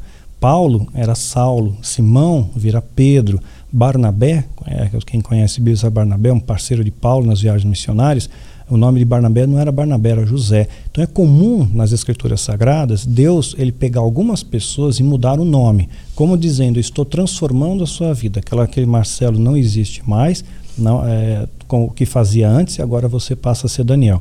Então Daniel Mastral não, não chega a ser um pseudônimo, mas é um nome que Deus deu para minha vida e eu abraço daí. Mastral vem na minha ascendência italiana, Mastrangelo. Saquei, vamos ver mais aqui. O Rodolfo perguntou: é, fala Petralha, que sou eu, né? Caio, cabeça de caixa d'água. Cara tomou uma gratuita aí, mano. E Daniel, é, pacto com o demo é real ou é balela? Se for real, como que é a negociação? Há um encontro com algum intermediário? O pessoal tá muito curioso. Não, o pacto é real sim. Inclusive, é, evangélicos acabaram fazendo isso. Né? Bandas gospel fizeram isso. Né? Para ter mais sucesso, para ter visibilidade. Só que tudo tem um preço, né? O diabo não dá nada de graça, tem um preço. Né? Você tem que pagar esse preço aí. Você tem que influenciar as pessoas, tem que colocar logotipos, mensagens subliminares né? e outras coisas mais. O Vinícius, de novo aqui, o mesmo que mandou antes. É, apesar de ter lido O Filho do Fogo há muito tempo, é, lembro de referências ao quadrado de. Vê se eu tô errado, Sator. Sim. É, você chegou a assistir o filme Tenet? Tenet. Assisti, achei fraco. Né? Maravilhoso. achei fraco o filme. Estou acostumado na pegada de série Netflix, né? Mas achei fraco. E esse quadrado mágico aí, né? O palíndromo, eu falo sobre isso na, na série Árvore da Vida. Eu explico melhor. O que, que é isso? Que eu não faço a menor ideia. É um quadrado mágico, um palíndromo. São palavras mágicas que podem ser lidas em qualquer direção, de frente para trás, de trás para frente, né? E, e, elas têm sentidos mágicos que remontam à época dos sumérios. Né? Cara, é muito conhecimento, é muita coisa. É. O cara tem que fazer uma faculdade para conseguir ver teus vídeos. Não, tem... mas vai indo um de cada vez, é, né? porra, eu vou fazer um curso. Além dos livros, tudo de cada vez, né? Mastrar o módulo 1, mastrar o módulo 2 para depois poder entender, cara. É muita coisa, é. muito conhecimento, é muito conhecimento histórico, muita coisa Sim. do passado. Uhum. É, vamos ver mais aqui. Vamos ver. Eu quero, eu quero, uma coisa mais interessante, que todo mundo fica falando de satanismo, eu acho meio chato. Não sei se estou também. É. É chato, né? Ah, sei lá, já, já acostumei, né? O cara perguntou aqui: o que o satanismo diz a respeito de Salomão? Ele é mencionado em diversos livros além da Bíblia, inclusive Uhum. em Ars, Ars Goetia, Ars Goetia, não sei o que é isso, Uhum. que menciona a ligação dele com demônios. Isso. É, Salomão era um homem muito sábio, filho de Davi. Era o homem que tinha mais sabedoria do mundo. E ele realmente ele se inclina a uma entidade chamada Astarote, né, que é uma entidade diabólica. E mas antes dele se inclinar, tem uma pista no livro na Bíblia em 1 Reis 10:14, diz que Salomão recebia todo ano 666 talentos de ouro. E um talento era muita coisa, era 34 quilos de ouro. Então o cara recebia toneladas de ouro todo ano. Mas o curioso é que a extração de mineral é sazonal e ali ele recebia linear. Então, logo depois, no capítulo 11, ele se inclina essa entidade de Astarote. Então, o satanismo interpreta da seguinte maneira: lançamos uma semente para o cara, uma isca, ele caiu na isca, agora ele nos serve. Tem livros apócrifos que falam sobre esse, esse envolvimento de Salomão. Nos Atos de Salomão falam sobre isso, é um apócrifo. Ele, teoricamente, ele subjugou 72 demônios, aprisionou num vaso de barro, de bronze, né, com símbolos mágicos, e essas entidades passaram conhecimento para ele. Conhecimento que tornou ele muito mais sábio do que ele era e mais rico ainda do que ele era. Então ele escreveu alguns livros, onde ele estava, digamos assim, eh, se envolveu nesse lado negro da força, né? Escreveu a clavícula maior de Salomão, a clavícula menor, escreveu a chave de Salomão. Esses livros são eh, colocados como livros muito importantes da alta magia. Você não vai achar em livraria. Você encontra plágios disso, mas nunca o verdadeiro, o original, está preservado nas seitas, né? E, aí depois ele se arrepende, ele volta para Deus, né? Em Eclesiastes ele deixa claro, tudo é vaidade, correr atrás do vento, ele se arrependeu daquilo que ele tinha feito. Agora é interessante o 666 aparecer lá no Velho Testamento e em Apocalipse mostra o que, que ele é. Apocalipse é, 13, 18 fala sobre o número 666 como sendo o número da besta. E tem muita coisa interessante. Se pegar 13 vezes 18, eh, vai dar um número que, se você somar ele ao contrário da 666, meu, é muito louco. Tem um monte de numerologia em cima disso. Cara, esse 666, eu também ouvi muito falar sobre isso, mas eu não sabia qual era, o que estava por trás. É, era uma trindade satânica, é um plágio da Santa Trindade, né, a besta, o falso profeta e o anticristo. Né, uma trindade que vão se ajudar nesse momento que eles vão chamar de tribulação, grande tribulação, onde o anticristo vai se manifestar. E o, o anticristo, ele apareceu já? Ele vai, ele tá para vir? Qual é o... É o, Não, é o Joe já- Biden? Não, Joe Biden não. Ele é muito, é, ele já não tem mais idade para ser anticristo. Tem que ser jovem. É, tem que ter fôlego, né? né? Então, assim, é, tem pessoas treinadas, né? Desde a época que eu fazia parte do, do ocultismo, tinham pessoas treinadas. O diabo ele se pauta muito na numerologia, no Kabbalah. Então, eles trein- ele treinou nove pessoas aptas a ocupar a cadeira de anticristo. O anticristo ele tem papéis para desempenhar. Então, ah, e, e algumas pessoas corroboram para que esses papéis sejam mais facilitados. Então, por exemplo, o Trump foi o 45º presidente norte-americano. 104 para ele 19 é um número importante para o satanismo, é um número cabalístico.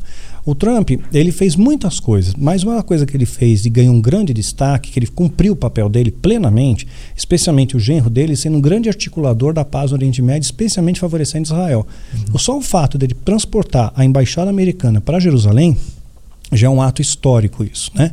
Ele conseguiu acordos de paz naquela região inimagináveis. E esses acordos provavelmente vão continuar, que vão favorecer provavelmente no futuro próximo a reconstrução do templo. Né? Os judeus eles têm um site, inclusive chamado Instituto do Templo. Eles estão tudo preparados para fazer o templo de novo.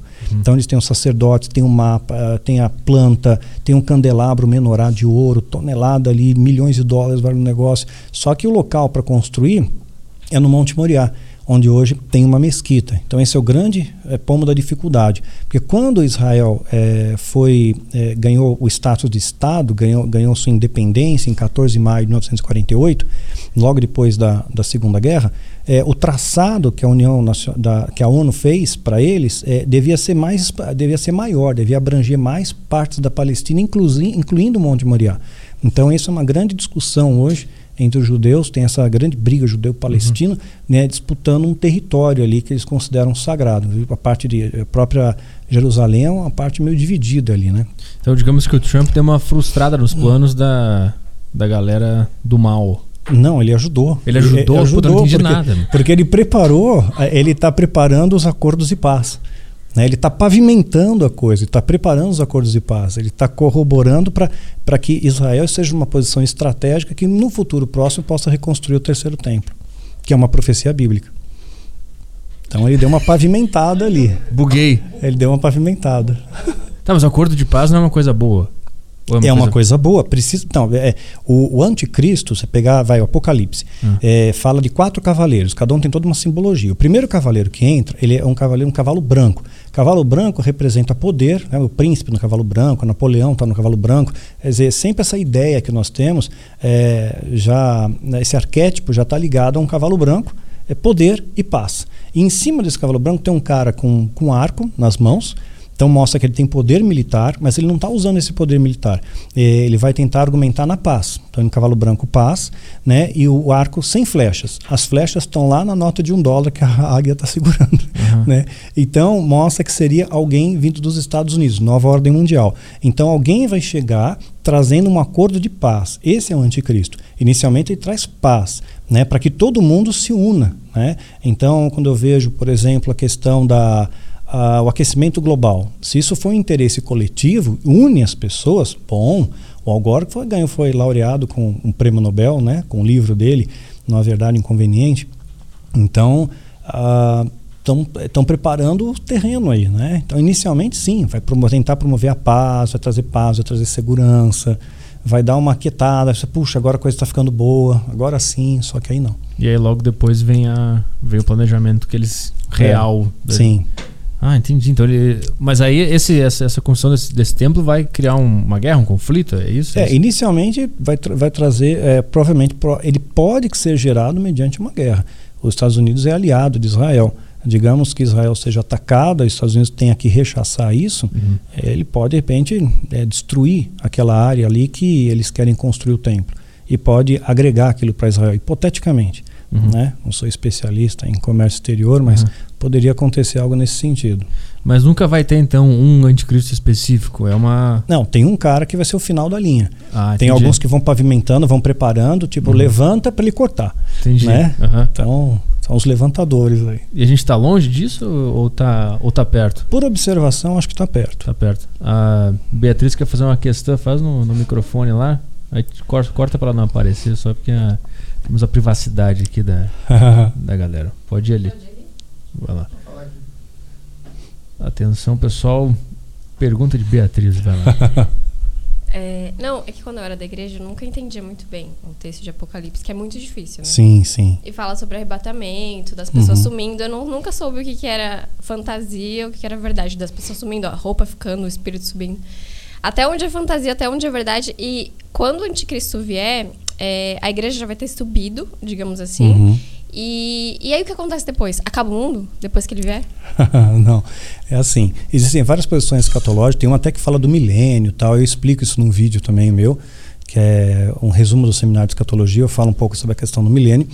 E, em suma, é o seguinte: né, vai ter o, o, o Apocalipse, que vai ser um período de- dividido de sete anos, que vem de uma profecia lá de Daniel, né, antiga, que corrobora com algumas profecias também que Jesus estabelece, Mateus 24, e vai durar sete anos.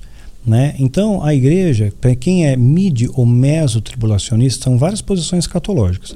Tem algumas que acreditam pré-tribulacionismo, ou seja, a igreja vai arrebatada antes, quando o bicho pegar, a igreja vai embora. Só que se isso fosse fato, se agora fosse, digamos, um arrebatamento, pô, ninguém ia notar quem sumiu. Pô, o cara não vem mais na igreja. Pois é, sei lá, tá viajando, né? Caiu no mundo, né? Se, se, se perverteu, o cara foi arrebatado. Então, assim, não, é, é- é impossível. Então, eu creio mais no mídia no meso, a igreja passa por uma parte dessa tribulação e aí é arrebatado. A Bíblia dá chancela para isso, de que Jesus vem nos buscar, que não nos vai deixar órfãos, que vem nos trazer, que não, não nos destinou para os dias de angústia, de tribulação. Então, dá, dá valores para isso que ele vem nos buscar. Então, sim, a igreja santa é levada a primeira, a igreja que realmente está levando a sério, o remanescente fiel. É uma, uma galera, não é muita gente. Né? Agora, lá para frente, na grande tribulação, aí sim, quando o bicho pega, aí muita gente vai. Aí eu, eu creio que é, é o grande plano de redenção de Deus, porque quando o bicho pega, quando sabe que você chega no fundo do poço, você não tem mais para onde olhar, só pode olhar para cima, meu. Aqui só tem um lugar, ai meu Deus, e agora, né? E a, a Apocalipse capítulo 7 fala disso, que havia uma grande multidão que ninguém podia contar, todos com vestes brancas, palma nas mãos, e alguém pergunta: puxa, de onde eles vieram? Vieram da grande tribulação. Então, na grande tribulação, vai trazer grandes conversões. Aí, paradoxalmente, vamos ter um avivamento. Mas avivamento porque o povo está vendo que, puxa, a profecia está cumprindo.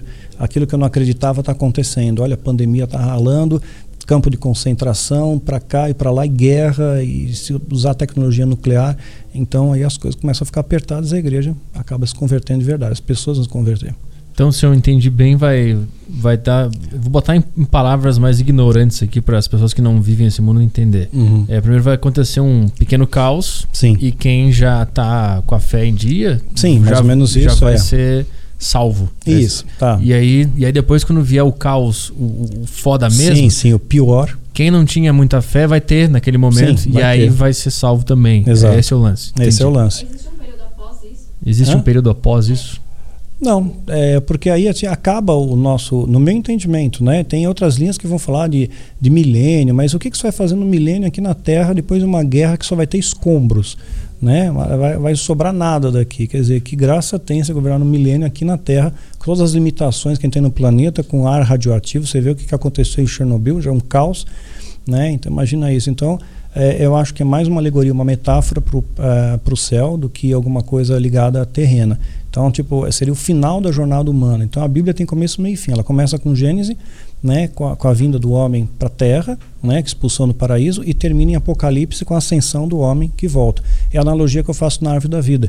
O homem vai descendo as camadas né, da árvore, aí depois ele sobe de novo, ele tem uma ascensão novamente ao Criador. Tipo, ele volta para casa, Uhum. ele volta para sua origem. E ele passou por um período aqui de lapidação, de crescimento espiritual. Ah, entendi. Aqui é realmente pra gente aprender e, e, sei lá. Por que a gente tá aqui? Pra fazer o quê? É pra evoluir a nossa alma?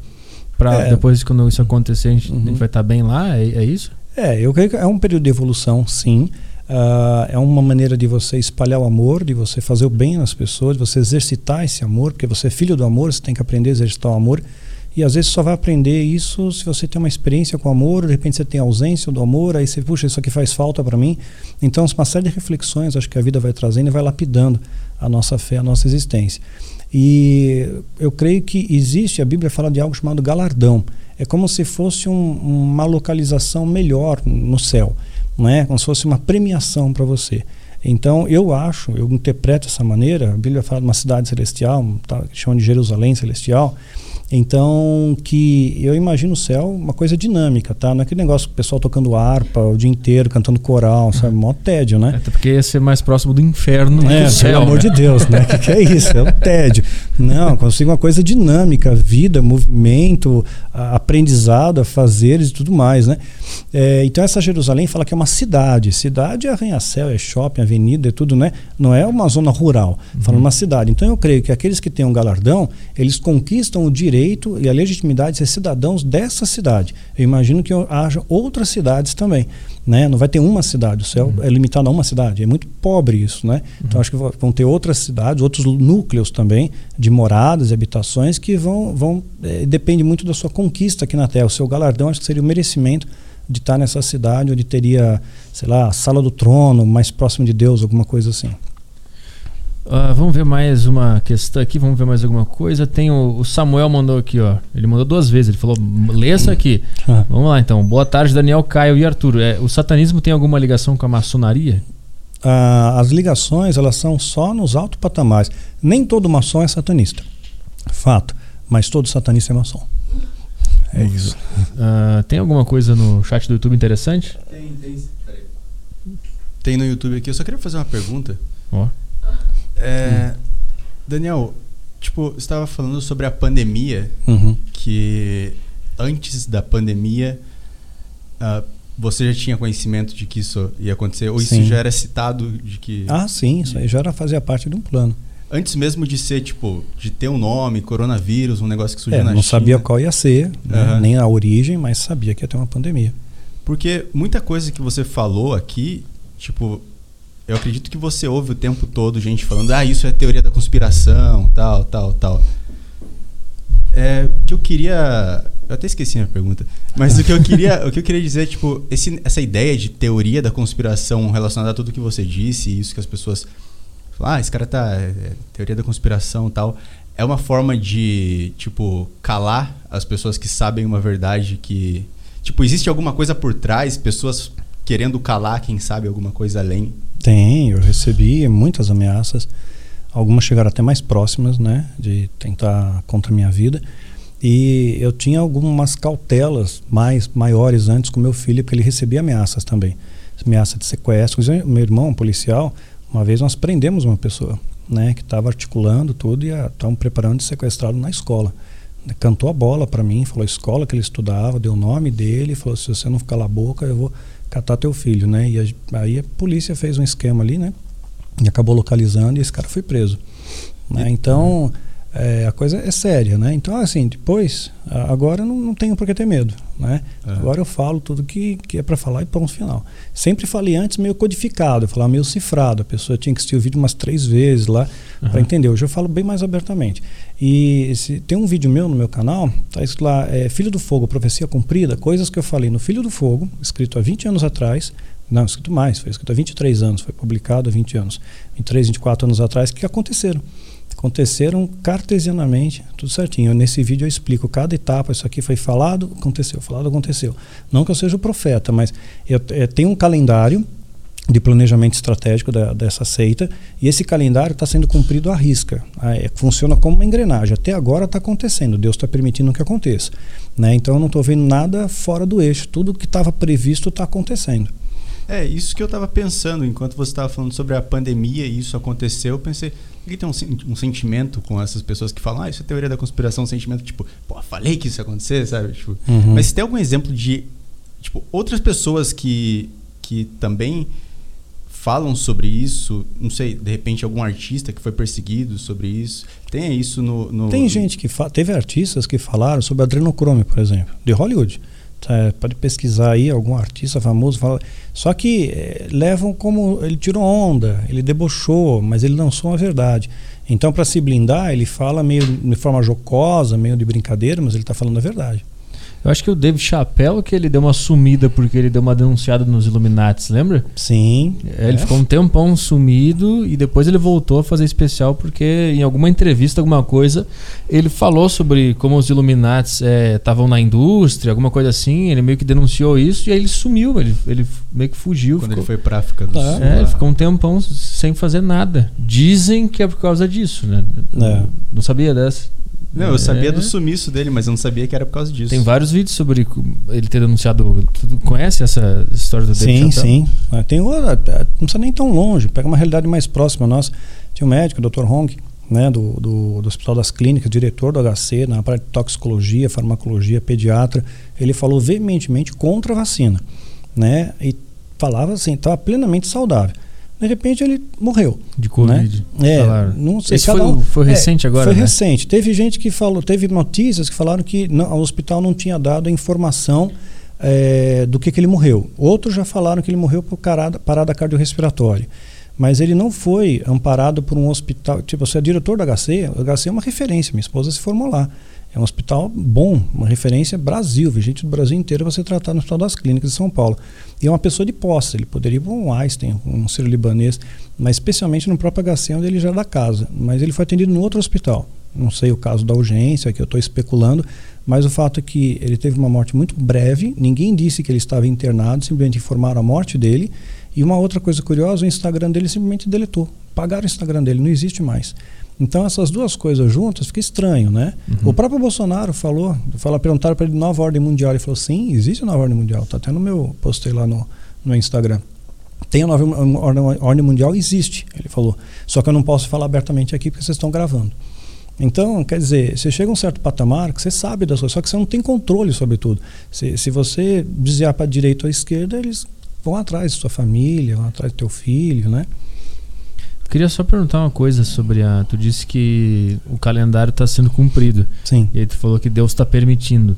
É, esse é um outro argumento também, quando eu era ateu, eu, eu falava, pô, mas como é que, por que Deus permite esse tipo de coisa? Qual é uhum. é o, por que, ele deixa a criança morrer? Por que, ele deixa esse tipo de coisa acontecer? Por que, ele não interfere? Por que, ele não interfere? Qual é o, qual é o, por que, ele permite então, isso se cumprir? Eu tenho um vídeo meu que explica melhor a essência da maldade. São três, três vídeos para explicar melhor essa questão. Quer dizer, Deus criou o mal? Né? É estranho, Deus é bom, mas ele criou o mal. Na verdade, nós, temos o nosso livre-arbítrio, né? E as suas ações elas vão determinar a sua colheita. Então tem todo um efeito cascata sobre a humanidade, não sobre uma pessoa só, sobre a humanidade de estar debaixo de tudo isso. Então, é, eu sempre oriento, por exemplo, pais e mães, fica de olho no teu filho. Sabe? Não deixa ele longe. Né? Você é, é responsável por ele, né? não, não dá brecha. Quer dizer, se você vacila, você é o responsável e você vacila, é, você deixou uma oportunidade, você cria oportunidades, né? Então, tem, tem N variantes disso. Acho melhor assistir o vídeo que eu explico melhor, né? Não dá uhum. para sumariar em pouco as palavras aqui. Tá. O que eu queria entender é só se ele, se ele tá olhando. Deus está olhando. Tudo sim. isso e ele, ele tá, tipo assim, eu até poderia interferir, mas não faço porque vocês têm que passar por isso. Isso, porque tem que vocês passar por escolheram isso. isso. Isso. Esse é o lance. Esse é o lance. Entendi. É, pô, é muita coisa. Vamos tentar fazer a última aqui. E aí, no ó. YouTube. Ah, tá. É. O Lucas mandou aqui, ó. É, Nicolau Maquiavel é, sim, o filho da puta que deu origem ao termo maquiavelismo de tão foda é, tinha um nome zoado desse. Tá? Uh, antes de morrer, falou Nicolau Ma uh, Maquiavel. Quero ir para o inferno, não para o céu, pois no inferno gozarei de, da companhia de papas, reis e príncipes. No céu só terei companhia de mendigos, monges, eremitas e apóstolos. Gostaria de saber é, o quanto vocês concordam com essa frase icônica. Valeu, forte abraço, pessoal, uhum. principalmente para o Caio. É, não, é um ponto de vista pessoal dele, a filosofia dele, não, não pode colocar isso como regra. Mas é interessante. É. Né? Tá, tem alguma coisa de interessante no YouTube? Tem sim, tem. É, o Salles, ele mandou um super chato aqui. A gente chama de super chato, cara. Não te conhecia, Petri, mas gostei muito dos seus podcasts. É muito satisfatório ouvir falarem sobre Deus. Criei um canal que tem, que tem como missão fazer seu podcast favorito render um pouco mais o Salles. É, o Salles é o cara que mandou. Tá. O Rafa. É, Caio Delacqua, segue mais uma contribuição pro Magnum na padaria. Grande abraço aí pra ti e pro Petri também. Gostei ah. do convidado, bom papo. Ah, o pessoal tá mandando uma grana aí no superchat. Uhum. A Helena Mendes. Daniel, seus livros mudaram minha vida. E seu testemunho de vida me inspira. Deus te abençoe. Amém. Hum, e o Rafa, de novo.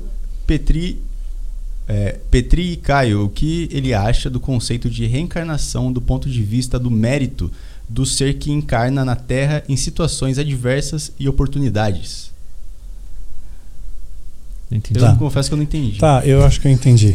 A reencarnação, biblicamente falando, ela não existe. A Bíblia diz que ao homem é dado morrer uma só vez. Então, não rola reencarnação à luz da Bíblia. Embora os judeus acreditassem nessa linha de reencarnação, né? Quando eles, é, Jesus pergunta aos seus discípulos, e aí, o que, que essa galera está falando que eu sou? Vamos falar, ah, você é Elias, né? Acho que ele era uma encarnação de Elias. Mas aí no Novo Testamento Paulo deixa claro que ao homem é dado morrer uma só vez. E no livro A História de Mitra eu falo um pouco, deixo um, um verniz sobre a questão da reencarnação, mas dentro de uma outra possibilidade, né? Mas aí o, o livro coloca, assim, não, não humana, né? Não humana, mas sei lá. Mas deixa vocês lerem aí, senão eu vou dar spoiler. Agora, para terminar mesmo, a Saideira. Beatriz, a última questão. Vai lá. Ai, que vergonha. não, não tem câmera aí. É, é, então, eu tava vendo um vídeo seu outro dia que falava muito sobre propósito, sobre uhum. você encontrar seu dom. E isso foi uma coisa que eu sempre ouvi quando eu tava na igreja.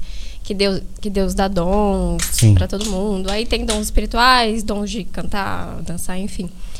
É, a minha dúvida, e uma coisa que eu converso muito com as minhas amigas, com o namorado também, é todo ser humano tem um propósito na Terra, tem um dom, porque assim, a gente vê muitas pessoas é, em destaque com dons que você fala, cara, um jogador de futebol, uma pessoa que canta muito, que você fala, isso é um dom divino. E as pessoas, todas as pessoas têm algum propósito, porque parece que é uma vida meio vazia sem um propósito, sabe? Tipo, uhum. Só é, uma, é, só uma existência. Mas todo mundo tem. Deus distribuiu isso para todo mundo. Algumas pessoas não encontraram ainda. Como que encontra, sei lá? Uhum. Todos nós temos, sim, um propósito, sem dúvida. Às vezes a gente imagina um propósito uma magnitude muito grande, né? Falou, um grande jogador de futebol, um grande uhum. cantor. E às vezes não, porque Jesus mesmo, para pensar da ótica, do ponto de vista da época, é um carpinteiro né? Era uma pessoa simples, uma pessoa humilde. A Bíblia diz que Deus escolhe, escolhe as coisas fracas para confundir as fortes, escolhe os que não são para confundir os que são, escolhe os pequenos. Quando foi escolher, por exemplo, foi ungir Davi para ser rei de Israel, é, o profeta Samuel chega lá na casa é, do pai de Davi ele pensa, puxa, vai ser o filho maior dele, o filho, é, o primogênito, né, o mais velho, bonito, robusto, o tal de Eliabe, né? E não era, era Davi, era o pastor de ovelhas, era o cara assim que ninguém ia dar nada para ele, ninguém botava fé na vida da vida, cuidava de ovelha, fedia ovelha né? Mas era aquele que Deus escolheu, às vezes um pequeno. Então, eu creio que essa questão de distribuição de dons, ela pode ser muito mais simples e mais, e mais rica do que a gente imagina. Você pode ter o dom de acolhimento, você pode acolher alguém que está precisando de ajuda, simplesmente ouvir. Sabe, o dom de ouvir é, é algo muito especial, porque as pessoas não, não, te ouvem, eles querem falar em cima do que você está falando, uhum. não te escutam. Não, já tem uma resposta pronta para você e às vezes você só precisa falar, você só tem que desabafar, porque aquilo está te angustiando, sabe? Ouvir sem julgamento, ouvir com amor, ouvir com, sabe, para ajudar mesmo aquela pessoa. Você pode ter o dom de repente, de socorro. Você vai socorrer alguém, está passando uma dificuldade, vou dar uma cesta básica. Não uma cesta básica que nem igreja dá, né? É, arroz, feijão, fubá, farinha, essas porcarias. É uma compra que você faria para você. Né? Pensa para mim, eu amo a próxima como a mim mesmo. Então, pô, vou comprar um Danone, um chocolate, que né, sem chocolate também ninguém vive, né? Uhum. né? Vou comprar uma coisa legal, carne, leite e tal, e vou fazer uma compra para ajudar aquela pessoa. Estou socorrendo aquela pessoa. Então, essas coisinhas pequenas que ninguém está vendo, né? É aí que Deus está operando em você. Às vezes, num abraço, numa visita a uma pessoa que está doente, pô, você visitar um cara que está enfermo, é, ele pode ter mil amigos. Na hora que ele está doente, poucas pessoas vão, uhum. né? Porque na hora do aperto que você conhece quem é a pessoa. Então, é, você fazer uma visita para quem está doente, né? De repente, a, a, alguém tá separou o casamento, está passando por uma situação conflituosa, você fazer uma visita, acolher, né? Escutar, sem julgar sem apontar o dedo, né? sem dizer a você isso e aquilo, você está colhendo o que você plantou. A pessoa só precisa ser ouvida, né? abraçar, ser acolhida. Então, acho que os dons que Deus dá são muito mais simples do que a gente imagina. Né? Um abraço pode mudar uma vida. Né? Quantas vezes me nos seminários por aí, havia pessoas, sabe, sentia de Deus, pô, abraça aquela pessoa. A pessoa chorava, nunca foi abraçado, nunca ninguém, o pai, a mãe, nunca falou, pô, meu filho, eu te amo, eu, eu te amo, eu tenho orgulho de você. Nunca escutou isso. E aquela pessoa precisava que, que de repente você seja usado como mão de Deus, né? Abraça aquela pessoa como fosse Deus abraçando. Olha, Deus te ama, Deus não esqueceu de você, Deus está aqui com você, né? você é especial, né? Enxugar as lágrimas, sabe? É, é, isso que Deus faz, né? Então acho que todos temos esse dom, sim. Falta a gente exercitar, que a gente vive numa sociedade muito egoísta, né? Então é questão de exercitar esse dom, sim, o dom do amor.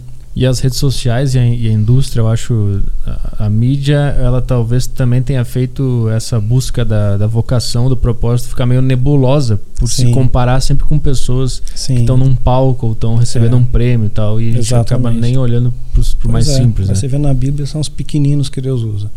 Então tá, é. vamos, vamos lá? Vamos embora? Vamos. Pô, obrigado por vir. Valeu. Ó, soquinho sempre dói. Valeu. Obrigado, tava ansioso para essa. Pô, foi do caralho. Obrigado por vir.